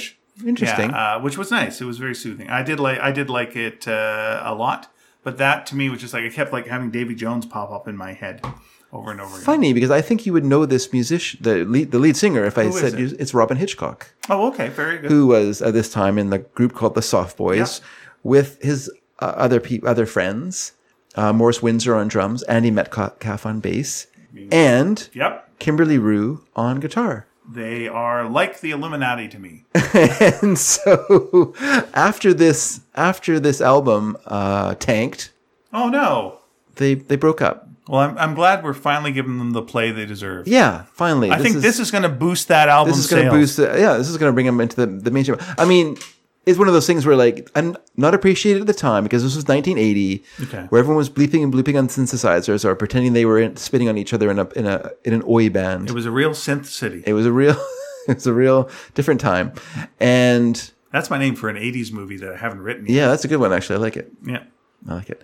And so they broke up, and uh, Robin Hitchcock went on to solo success uh, Right. to some degree from Robin Hitchcock and the Egyptians, actually using Andy Metcalf, Andy Metcalf and Morris Windsor from the Soft Boys. And the Kimberly Re- Rue went on to uh, write one of the greatest songs of the 80s, Which is Going to Liverpool. uh, Going it's a down to re- Liverpool, I That guess it's is a really good song. It's a great song. And then also formed. Check, check out the video for it. You'll uh, you'll go. Oh, that's nice. Yes, and then uh, yeah, the the with the the cover version by by uh, don't tell me, Bang- don't tell me, the Bangles. Thank you. All right. And then uh, and then he formed uh, Katrina and the Waves. He formed Katrina and the Waves and wrote Walking on Sunshine, made a mint, and just lives happily ever after, I suppose. Yeah, it's in every commercial. Well, why not? Every commercial. Sure is. It's summertime. Yeah. It's all about summer. So you can imagine that Yeah. uh, he's doing all right. He's doing okay. Everything from orange juice to condoms. But yeah, so that that was our. You can call it our sixth or our first Queen song. Well, I dare I dare you to find another song with Queens mentioned. Well, I don't know if you've heard of a little artist named Jonathan Richman. Okay. He's been playing for quite a, quite a few years now. He started in the 70s. He's not connected to Richie Rich in any way. He is not connected to Richie Rich, okay. uh, nor is he con- connected to Fiddler on the Roof. Okay. But he is a Richman. Ah, very nice. Not that- Anyway, Nice. so uh, this is um, You know, I'm a former uh, model, as in model Camsoil from Fiddler on the Roof. so Jonathan Richman. Uh, you maybe remember him as the musical narrator in Something About Mary. That is mostly how I remember it. and people going, "Hey, that's Jonathan Richmond." And I'm like, "Oh, I don't know what that is." what was interesting was uh, when I was looking, I was looking up when this al- when this album came out because I I don't have access to it right now because my CDs are gone. And uh, the picture of him on, in Wikipedia is from a performance that I was at at the Soft Rock Cafe here in Vancouver itself. I was very pleased by that because I it's one of my favorite memories seeing that show. I've got bad news for you. The picture has changed. Look, go down a bit, go down, Oh, I'm gonna go down then. go down a bit, and you'll go see the down. you'll see the picture. Oh, Soft Rock Cafe. Yeah. there we go. Great. 1984. And actually, uh, I handed out the I handed out the uh, the flyers for that. Oh, nice. show and got a free record from uh, Zulu Records at the time. Congratulations, that's fantastic. And uh, yeah, it was great. I mean, the whole thing was great. They the night before they played, they were in town. They did an interview on CITR, the local uh, university radio station, Right. and talked about how much they liked the city. And then my friend, my friend Rob, former friend, former friend of the show, went to see it, and he wasn't allowed to go, so we had to pretend that he came to my house. And so we we he came over. We ran to the bus, went to the show, and then ran back down, caught the bus, and got home again in time that it seemed plausible that he hadn't gone to see a concert, Okay. and that he was just hanging out at my place. What was that? 319. The number 319. Well, three nineteen was part of it because yeah, we had to catch a three twelve. 312, of course. exchange do the exchange at Yeah, uh, Scott Road understood, or so- at Scottsdale Mall. Right. Do the exchange on Now, of course, there 72nd. wasn't the SkyTrain then. That was No uh, SkyTrain two in those years- days. Two years away from the SkyTrain. totally. So you gotta you gotta take the bus. Yeah, got to catch the Gotta get your 319. transfer. That took you all the Tear way. it off. Paper transfer, of course. Paper transfer. Oh, I love it. Yeah. Still love it. I'm running into a whole bunch of those in my box right now. Go ahead. And then yeah, you go down. Oh, you know what? If I ever searched through my books in my my book collection, I would find a million uh, tickets for Absolutely. sky trains and, Yeah. and buses because There I, we would- go. I always turn them into bookmarks. By the way, this has been Nostalgia Transit Talk. So anyway, this is from his 2010 album which strangely enough is called O Moon Queen of Night on Earth. Right. And this song is the titular track from this album. Very nice. So let's give a listen to Jonathan Richman. Here we go.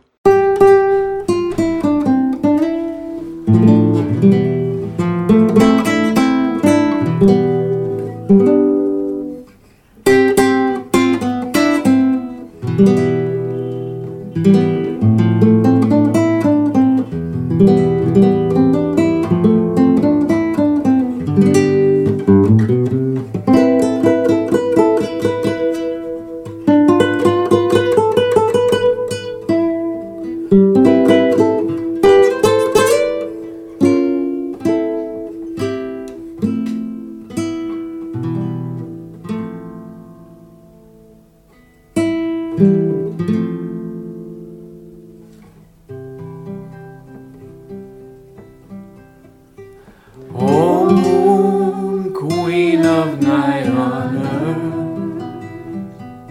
earth, silent compassion, silent companion.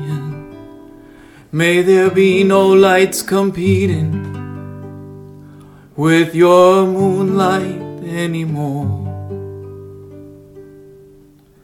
O moon, O moon, queen of night. ruler of the tide. May there be more silent moonlight, even starlight, like before.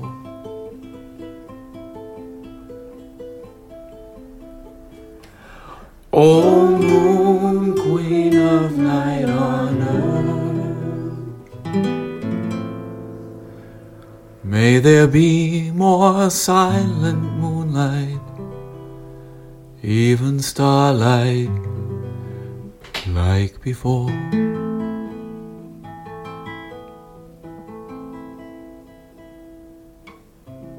And we're back. Very Jonathan Richmond D. Yes, it is. You're not, right. necessa- not necessarily for me. This one was not necessarily for me. Okay. But I respect that uh, people have a love of the Richmond. I really love this song. Uh, I really do, and I yeah, it's and it's from his later period where yeah, he's uh, pretty much only plays ac- he only plays acoustic now to protect his hearing, Oh, good. which is also something that he was really concerned about in the in the 1970s as well. For s- That is. Uh, that was is- really And concerned now about- is he? Now he is in his seventies. he uh, yes, that is true. He is much older now. So when you took the bus back, did you uh, turn on the little light? Because everyone had an individual light there. Well, in the Oh, sure, room? we, 'cause we had to Ah, read. Nice. You could read on the bus. You can't yak the whole time. Soft. Soft I probably did seats. just talk the whole time. to be Pretty honest good. With you. Did uh, Jonathan Richmond ever play Richmond?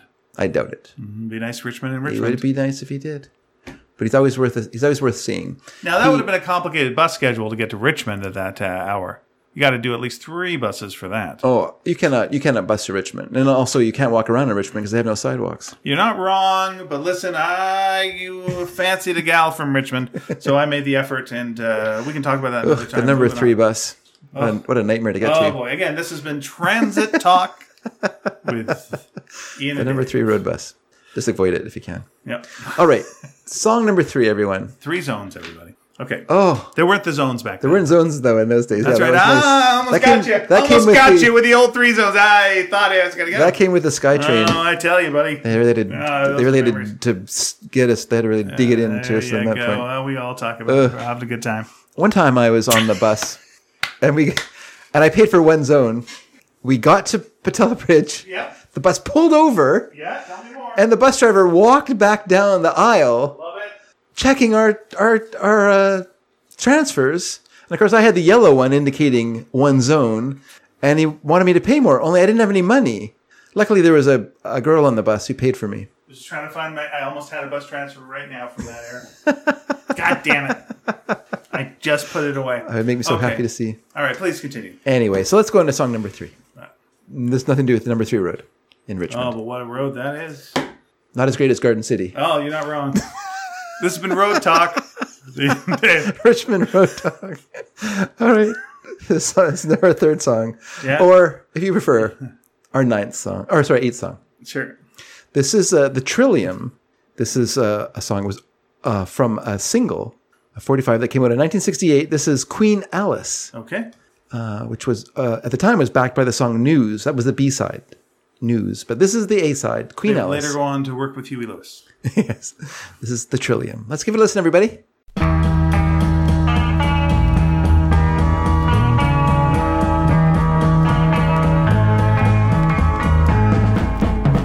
You've seen Queen Alice. How does she feel? Did you know that once upon a time she used to be my girl? You've seen Queen Alice. Is the story real? Has she gone away for good or can I see her just once more? She once was everything I needed. She'd smile and make me feel alive. Now she's gone, I feel so undecided. Should I wait or run away and hide?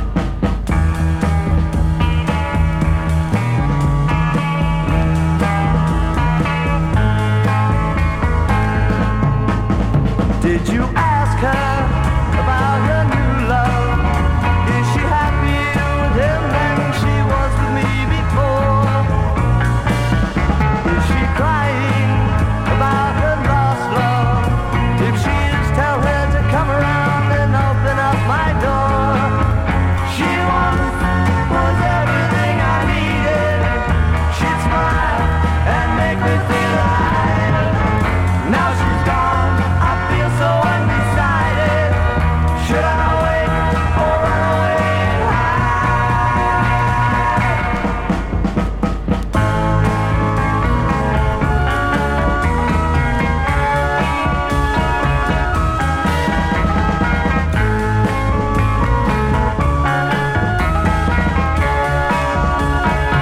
You've seen Queen Alice. How does she feel? Did you know that once upon a time she used to be my girl? You've seen Queen Alice. Is the story real?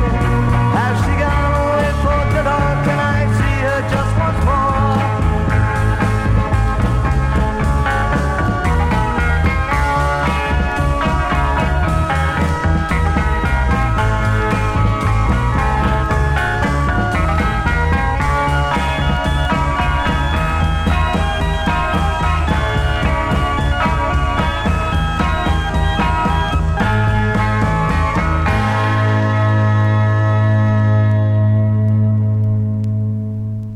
All right, what do you think of this? I thought that was very of the era. Like Oh, yeah. that just hundred percent put me into uh, my neighbor's basement. Like that was my hippie neighbor's basement. Yeah. It's just like yeah, that's that's what would have been planned for sure. Everything would have smelled a little sweet, Yeah. a little strange. Yeah, kind of folk rocky. Uh, obviously, it has a bit of a Dylan influence to it. Okay. And I also love the fact that it had one of the world's worst drummers. What do you Just, mean? oh, it's just terrible drumming. Just the most clumsy fills and just barely keeping together in the back there, but that's fine. Just a bunch of friends playing the ba- in a band. Okay, Put out a record on uh, Mr. G Records, whatever that is, in 1968. Probably never released another single, but that was the time when that happened. you know my uh, father-in-law is a drummer. Okay. You know, uh, you know why I don't see him because he beat it. You could even catch him with a snare. So on and so forth. All right. So many, so many drummer jokes. So many little yes, there are so many drummer jokes. Yeah. Or the last words the drummer said to the to his, in the band. What was that? Hey guys, why don't we play one of my songs? All right. Song number four, Okay, or if you prefer, song number nine. This is right. part two. Uh, this is Barbara Mills from Okay. 1965. okay. This song is uh, "Queen of Fools." They came out on the well-known labor label labor well-known label Hickory Records, uh, which I like this the B-side uh, song, which I, I have to look up and see if I can find it. It's called "Make It Last." Take your time. Okay. Wink. Anyway, this is Oh. Barbara Mills with "Queen of Fools." Everyone, here we go.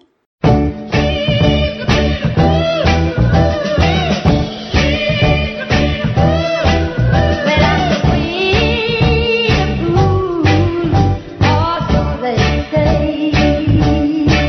Yes, I have. It's a completely only yesterday, but now look at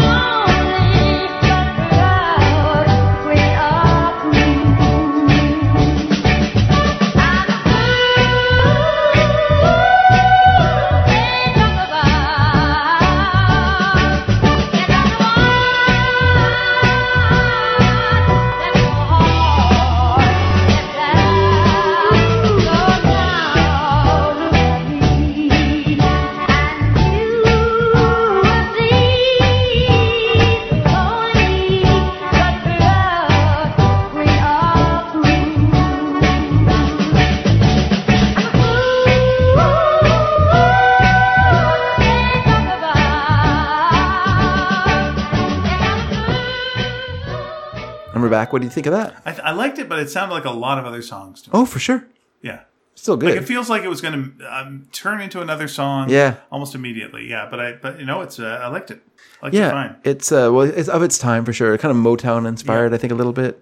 Um, what's interesting to me about this song is that the singer is white because she, to me, I thought she was a black singer. Me as well. Yeah, but she's a a kind of a dowdy Texan. Okay. Well, we both learned something about Both prejudice. Learn something about prejudging. Good for us. You know, I've t- I think I've uh, said we're it better people now. I've said it many times, but it never fails to amaze me at this time period, particularly how much music came out. Like, because what was the, the king of this time was the single. You might even call it the kingle if you want. It No, was Oh, I, I wouldn't though. okay. Don't me. don't. I just No, I'm thought not i gonna do that. put it out there. Just, thanks. No, Okay, Pass. Well, no, you can do that if you want. I I did, but No. uh, you didn't like it. Boo. Maybe I'll stop entirely. Yeah, I don't. I wish. In fact, I I would. might even edit this out of the show. that'd be great. And- but it was so it was so popular like you could just put out infinite uh, numbers of songs on singles because they're cheap to make the distribution system was built in and you just pumped them out there and you and if you were lucky you'd have your you'd be the question mark of the mysterians 96 tears and sell a gajillion records and have a huge hit but when you did that you would inspire 4 million other bands who would have a song with a similar organ sound trying to cash in on what you did and if motown was popular if Atlantic Soul was popular, then there were a gajillion other la- labels out there pumping out records, putting out f- singles, trying to get that market, get a little bit of that market. If you get a little bite of it, it's great, you know. And then it's all forgotten about for years because it didn't make it. It was only a regional hit. It was a regional artist. And then it's kind of forgotten about. But then you have like these crazes that happen. So, you know, this is this is considered a northern soul classic, this song Okay. because it was discovered by DJs who played songs for for people much later on, like in the late seventies, early eighties, who would play these would have these big soul nights and stuff like that, and they would. and part of what these DJs would do is like find obscure songs and present them, and only they would know about them. They would cover up the label so no one else would know who who the artist was. So only they had that song in their set, you know. And so that made them more popular because they had these popular songs that everyone, everyone liked that other DJs didn't know who they were. Because there was no Google in those days to go, oh, I'm going to look up who that was. Why? Why I'm looking over here right now is just because. Yeah. Uh, I had a question mark on the Mysterians uh, single, Yeah. Oh. uh, but it wasn't 96 Tears. Okay. and I was trying to see what it was. I believe it was uh, Beachcomber. Okay. Yeah, Interesting. Was it like a, was it a s an instrumental? from '67.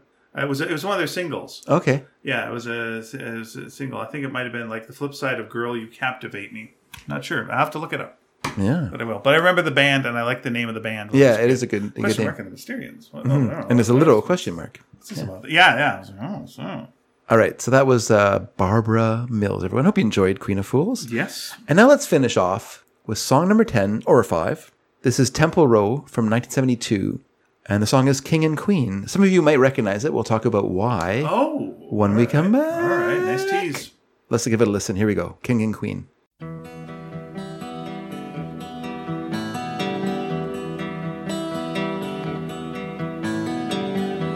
It's like awaking from a dream.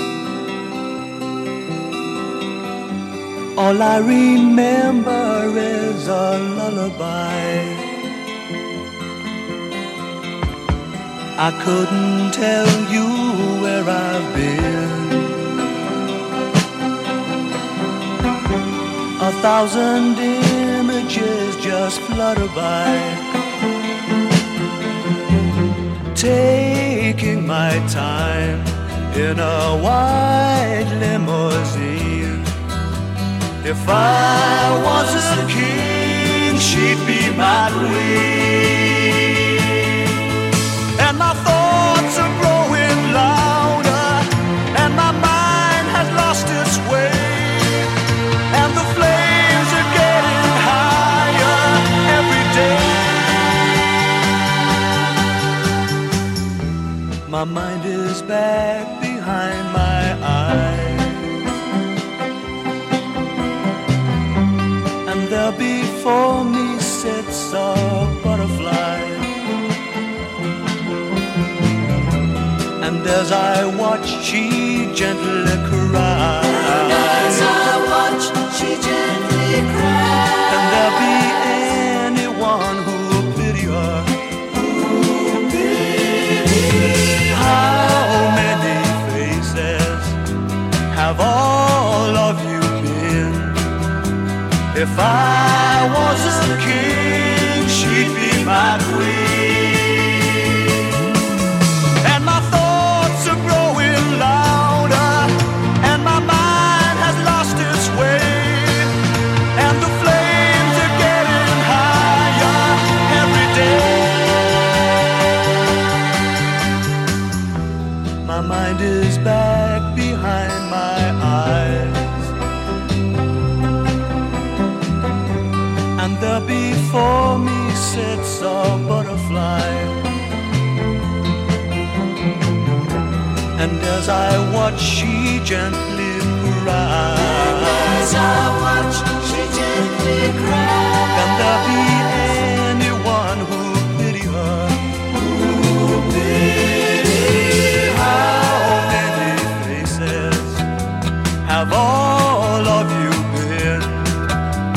If I was a king, she'd be my queen. And my thoughts are growing louder, and my mind has lost its way. And the flames are getting higher every day.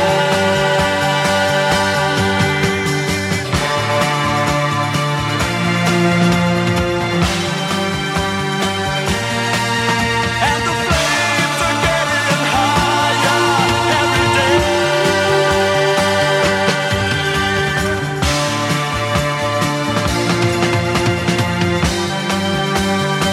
And the flames are getting higher every day.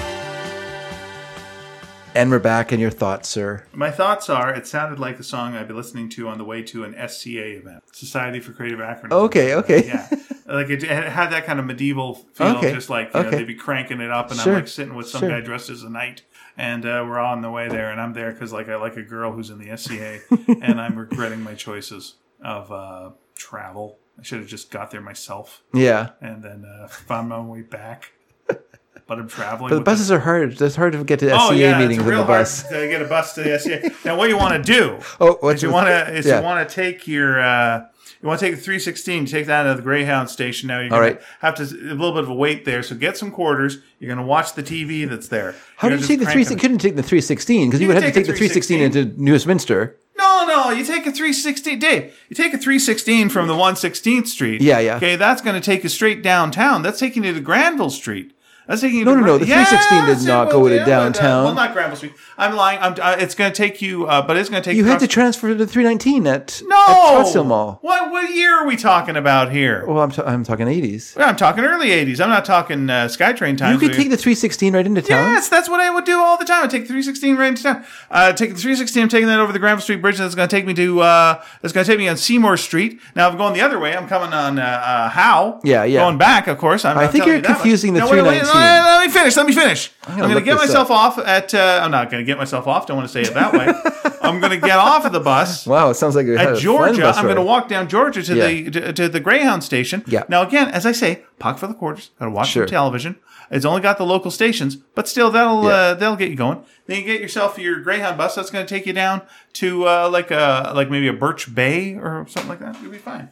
Gotta make sure that you uh, you're crossing the border, so you might need a passport. Probably don't though, because it's early '80s. okay, but please continue. So yeah, so this um, so There king, should, by the king way, and queen. Yeah, be- there should be a website. Yes. Which is how do you get there, and then you enter the year. Yeah. And that'll tell you how you got there by bus then. yeah, yeah, yeah. Yeah, that'd be. Start that boring. website somewhere. That'd be a boring thing. No, it wouldn't be interesting. That'd be interesting, is what I meant. Anyway, All right, go ahead, please. because you could just have it like crowd like a crowdfunded thing like everyone just puts in their the, what they remember Yeah. and then it kind of self-corrects hopefully And over we time auction off our old transfers.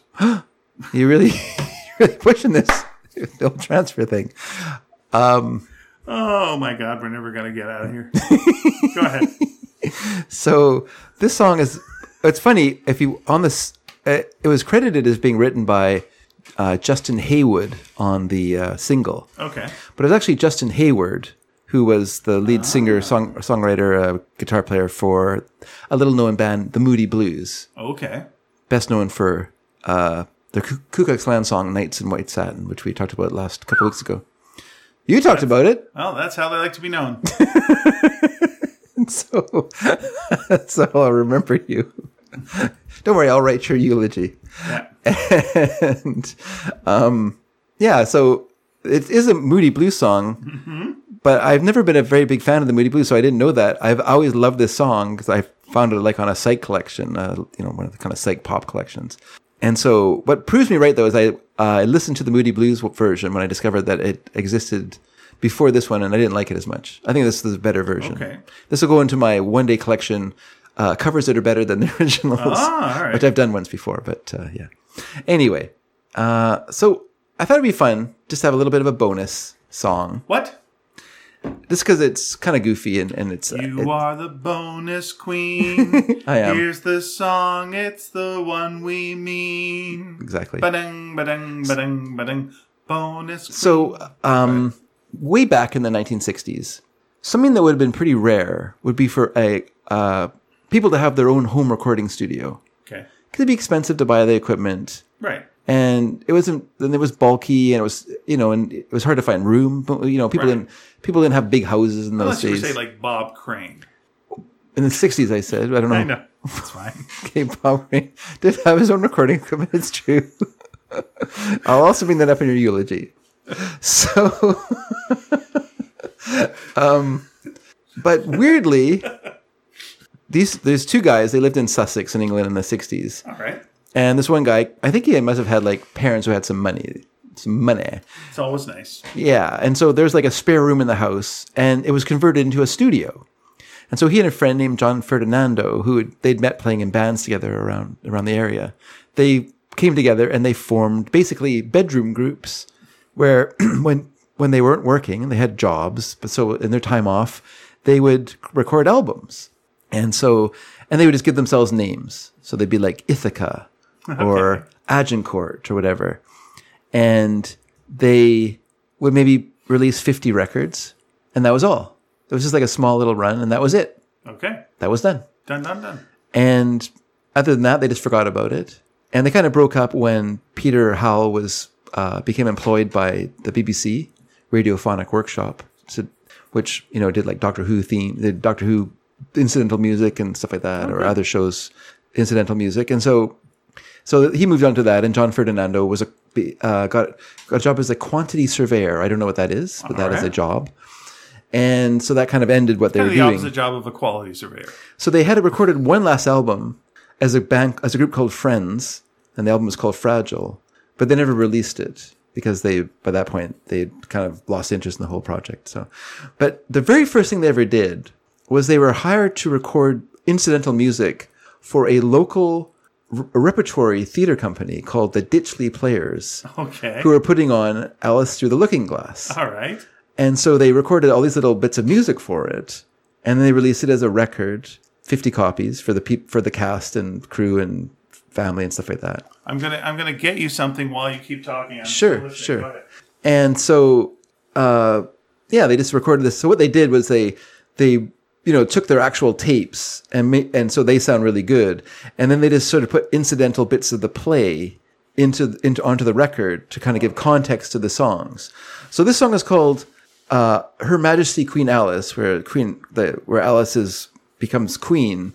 And there's a little bit of a theme for her as the queen. And then a dance is announced in the second part. And you get to hear these very, these voices to me sound very posh, very posh voices. Okay. It sounds like these are people that, you know, they're not, they have time to be in place because they're not having to work so hard. So, uh, so anyway, this is the Ditchley Players with music by Peter Howell and John Ferdinando with uh, Alice Through the Looking Glass. And the song is Her Majesty Queen Alice. Let's give it a listen, little listen, everyone. And now to be a queen, how grand it sounds. But I wonder where I ought to go. And I've forgotten all about my pawns. I'd better give them a chance to catch me up, or the Red Queen will be horrid to them. Oh, and I'm not sorry to have a rest. It's been such a long day, and so much poetry in it.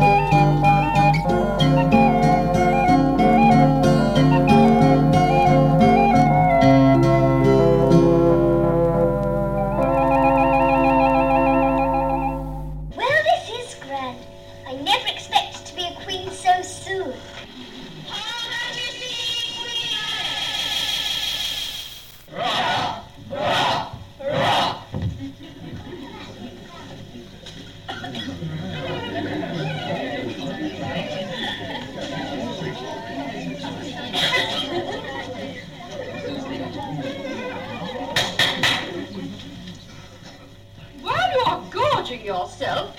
The rest can pass the time with a dance.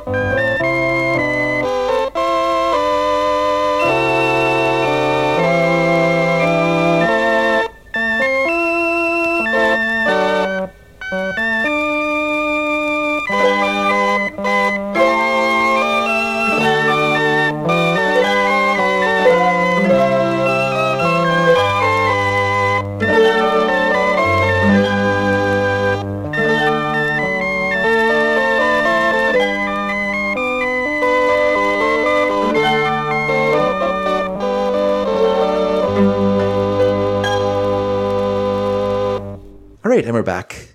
I don't know why I found that so creepy. You found it creepy. I found it very creepy. and I'm going to top it by just Yeah. saying uh, I'm going to show you a picture of myself as the March Hare from Oh, okay, Alice okay, maybe in this- Wonderland. okay. That it's a disturbingly creepy picture of me Okay. as the March Hare. There Okay. you go.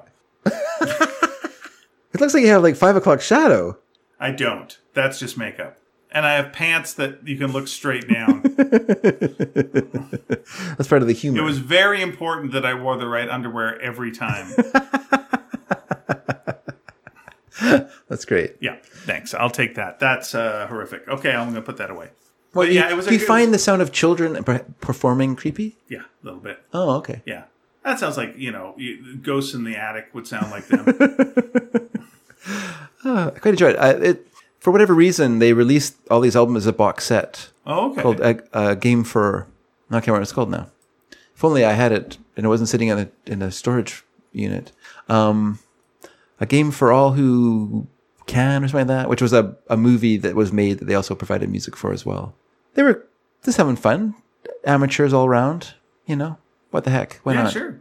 I I can don't dig it. begrudge them. Listen, I can dig it. as I've shown you here, I'm not one to judge. I have been the March Hare. okay, I can't. I've told you I'm a former model. Uh, I am the March Hare. I cannot judge any of this. That's So very good. there we go. Done and done. We did it. We did it.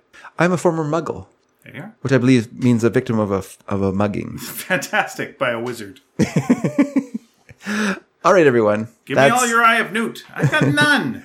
That's our top five for this week. Hope you and enjoyed we it. will be back in two weeks with more. What will the theme be then? Probably more Queen stuff. Yeah, part three. You really could stretch it out, but I'm not going to. Uh, last week on the show, we asked questions as we do. I like asking questions. I'm told in like I, I'm a I'm an improviser, and so uh, we're told in improv, don't ask questions in a scene. I'm like, oh, I got all this question build up, and then I ask questions. Um, so, question of the week last week was, what was your favorite comic book as a kid, and what's something nice that someone did for you recently? Wow, That's a nice question.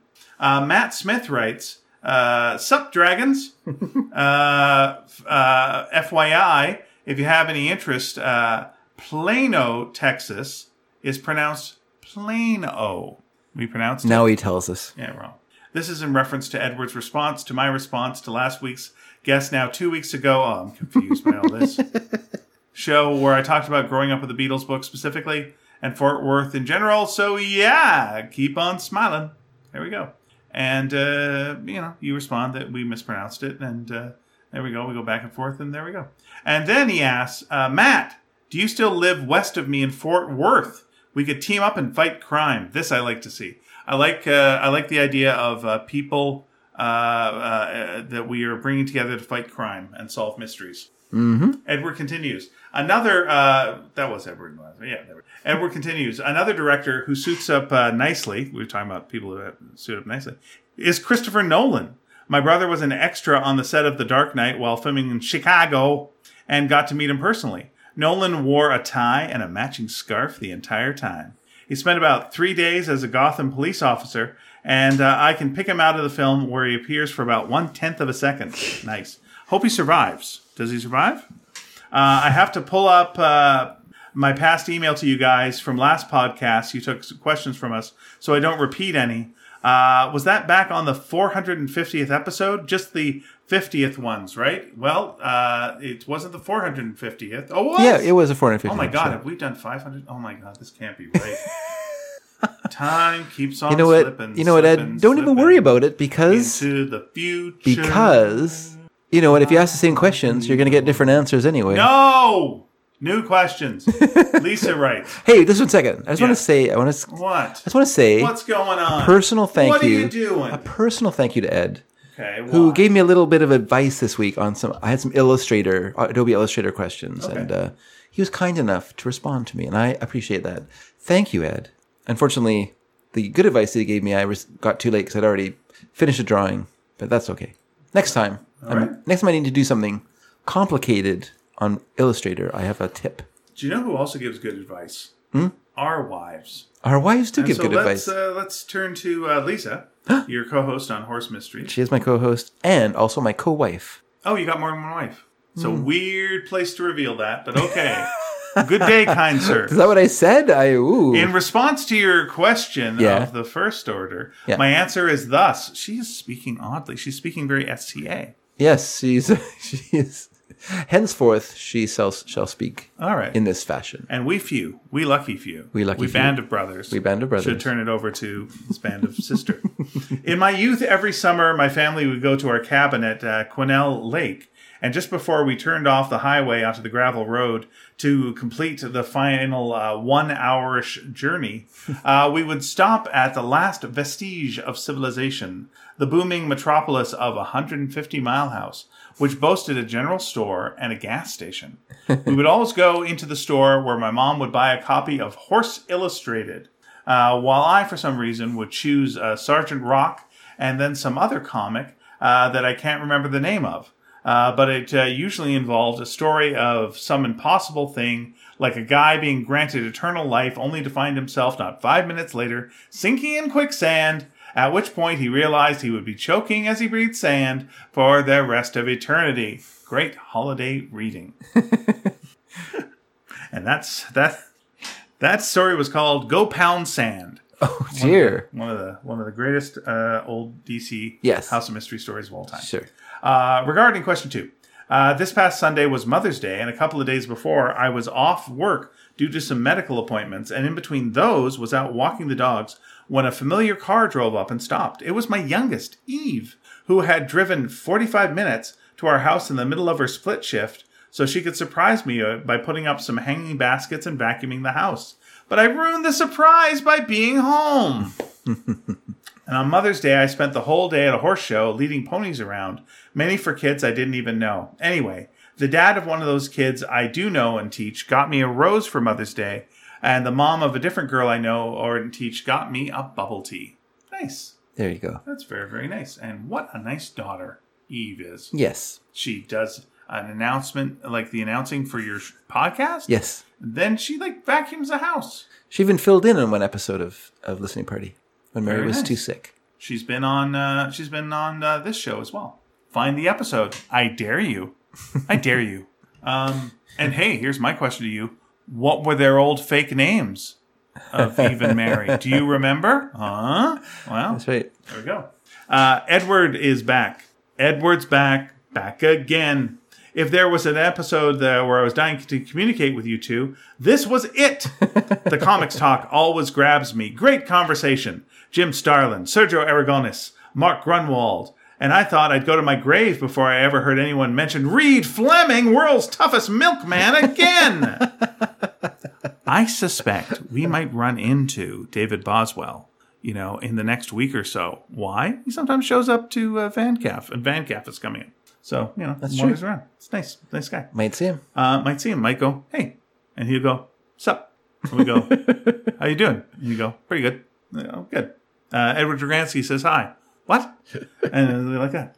That was my Lone Star Comics manager's favorite comic, and I remember Dave Thomas being tied to a film adaptation. True. Uh, what were those cards you had with all the comics creators on them? They were a bunch of. I will look at what where they were from, in as, uh, when Dave is wrapping up the show.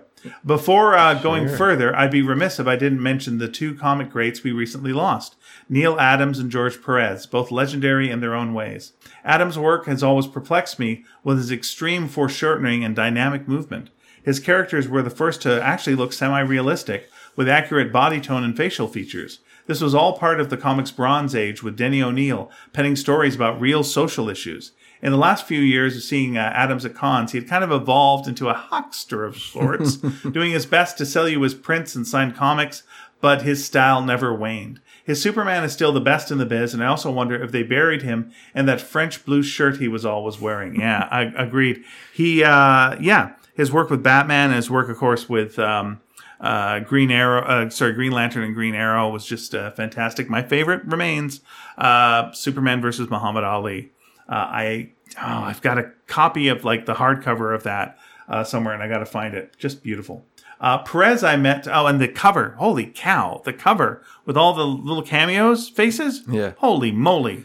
Yeah, he kind of he kind of came out of a different tradition than than like most comic book artists I think of that time period Yeah. because he seemed like to be out of like almost out of advertising art. His his style had a real look to it like that, And a good a good guy who's always like for creators' rights and helping. helping Mm-hmm. but them. also weirdly believed that the world was shrinking.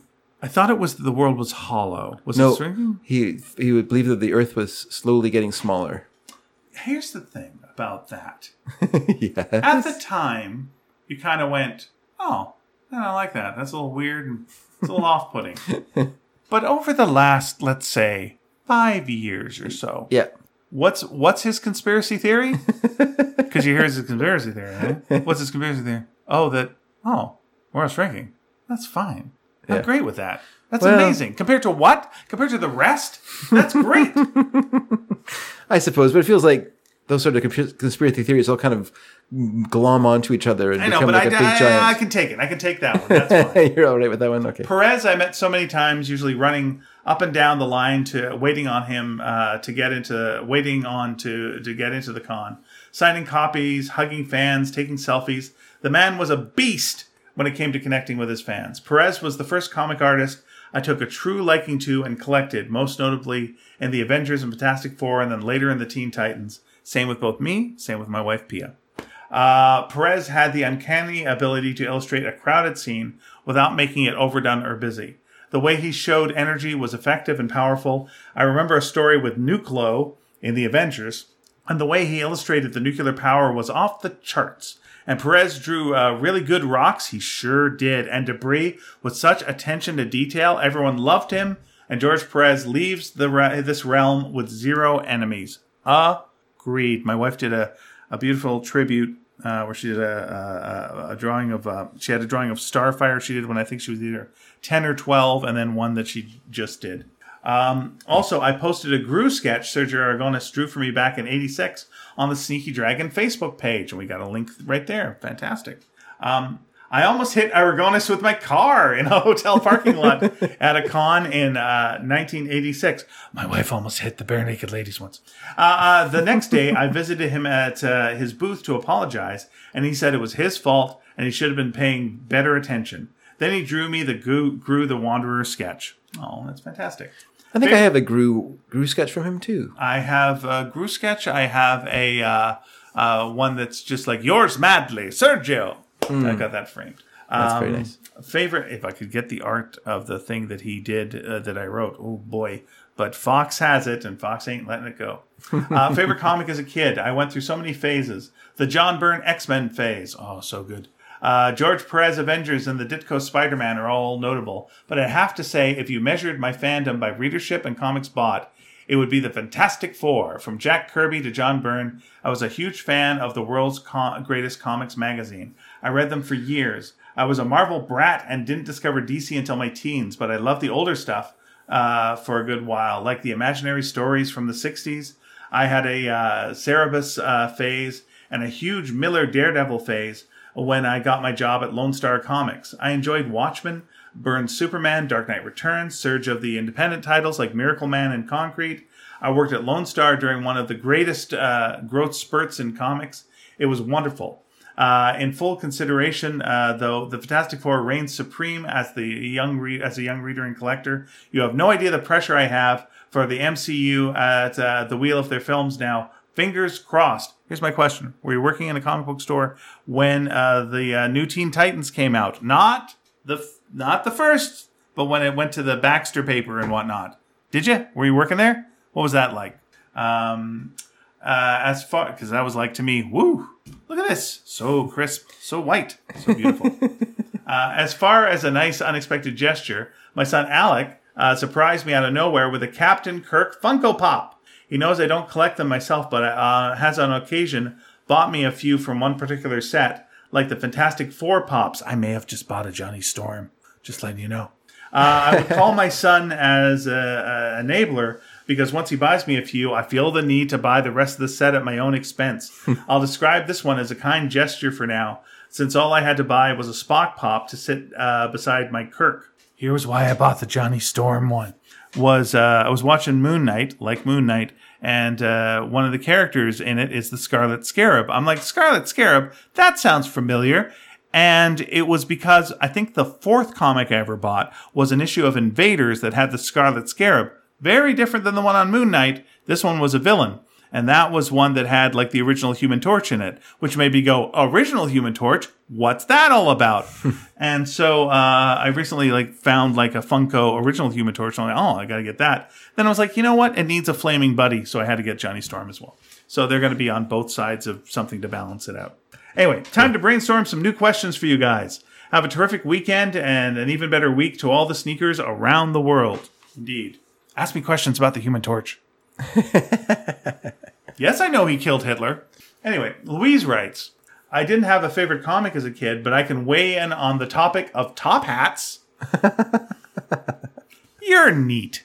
Louise is neat, isn't Yep. she? Sure is. Spent all our time as a child studying top hats. I think we could do a deep doily dive with her and like really get Yeah. some good information. What is this about antimacassars? What's the best sort? It's weird. I'm going through all these old files in my basement, and her name just keeps coming up over and over again. Huh? She's done so much; it's ridiculous. There's pictures of her with like, uh, oh man. There's like, and I mean like, as in like you know, uh, proper good pictures of, of you know with like other writers and stuff and like that. Huh. Anyway, uh, uh, so anyway, uh, now on topic of top hats. Yes, they were already being worn in the Regency period, so you'll see Mr. Darcy wearing them in adaptations of Pride and Prejudice. In Victorian times, all classes wore them. They are even part of a ladies' riding habit, so you'll see Blanche Ingram wearing one in adaptations of Jane Eyre. Uh, do I get all my historical fashion knowledge from film and television? Maybe. the caricature of the rich uh, fat cat with a top hat came in the late 1800s, early 1900s. Top hats were falling in popularity, except with the upper classes, nouveau riche, and politicians who were still wearing them uh, to formal society events and ceremony. So that is Top Hat Chat for the day. Thank you, Louise. Thanks Much, for that. much appreciated Louise is a top cat. top hat cat when it comes to top hat chat. Make up a question for next week. I'll come up with one. I'm going to go look at those cards. I'm going to uh, read some emails that we got. Uh, first, first order of business is that uh, John Halbrooks wrote last week after we had finished recording, Oh and he said, "I just realized that I misused the word heretofore in my letter this week. Very embarrassing for an English professor. Mea culpa, mea maxima culpa." That's from John. Thank you, John, for writing that. He didn't write this week though. Very disappointed. But we have that little uh, one. To, I won't read uh, Ed and I's back and forth about uh, Illustrator things. But Brent Tannehill wrote uh, with the subject heading "Favorite comic book as a kid," and he said, "My favorite comic book as a kid was Sad Sack. A close second were the Archie comics, and also Peanuts. It just kills me." That I was thumbing past Amazing Fantasy number 15 and Tales of Suspense number 39 to find the latest Sad Sack my first ever superhero comic book was Spider Man number 64, where he fights the vulture. I bought it on vacation, probably because they were out of sad sack comics, and thought it was very strange to make a comic book that wasn't funny.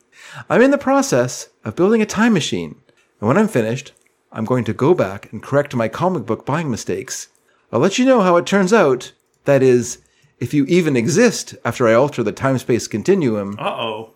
Well, thank you, Brent. Fortunately, we'll never know if you change the time space continuum. That's the good thing about changing the time space continuum is no one knows about it. The weirdest part to me of Sad Sack Yes. is that it's a shortened version of Sad Sack of Shit.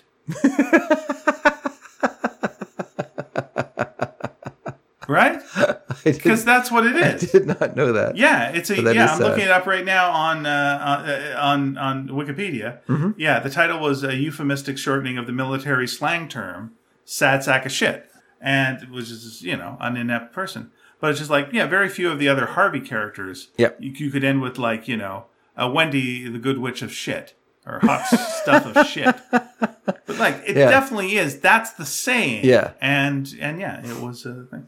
Richie Rich, the poor little shit. Yeah, and it was uh, uh, Sad Sack was created in 1942, World War II, and then later on, yep, Harvey uh, took over. Okay, so these cards are um, uh, from famous comic book creators, and they are uh, were were done by Eclipse Comics. Oh, Eclipse. That's that's the uh, Yep, that's why it has a little bit of a of a bent towards a certain type of writer. yep, that makes sense. One that wrote for Eclipse. then you get a nice Bill Sienkiewicz card. nice, love Bilsenkovich. Yeah, Ah, pretty great.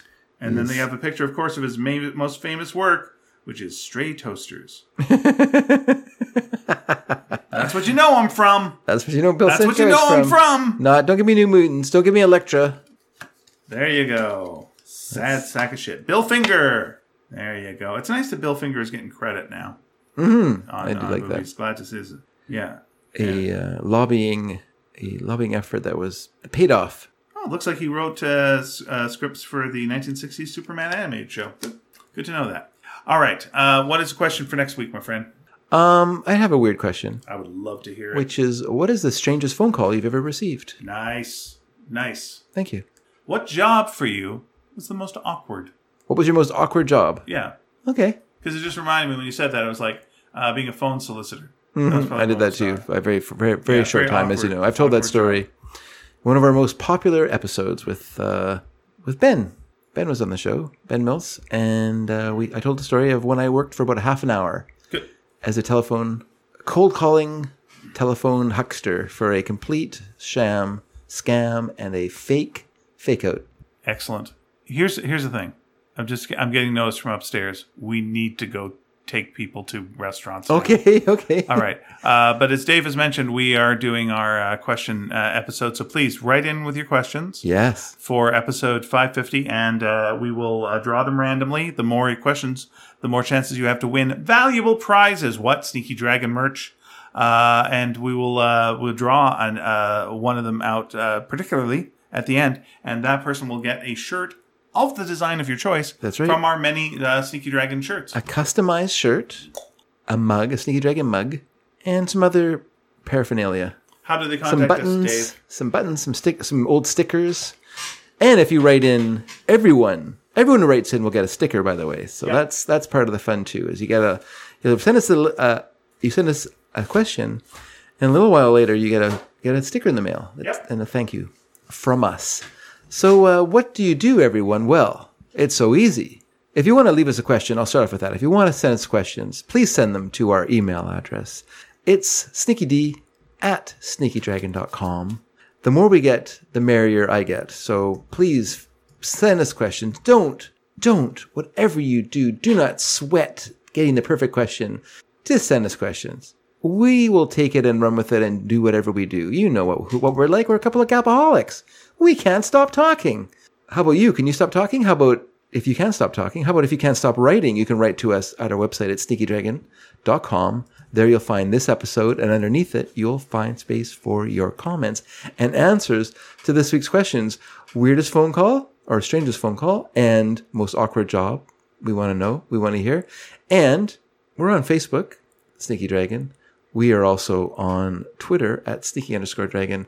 Those are all ways to contact us, to like us, to be in our little sphere. And uh, there you go. So thank you for listening this week. We always appreciate your kind attention. And we will make a point of returning next week with more Babbling Brooks. That's, where, that's our new names. Yep. Our Miss Babbling Brooks. Okay. Bye, everyone. Bye.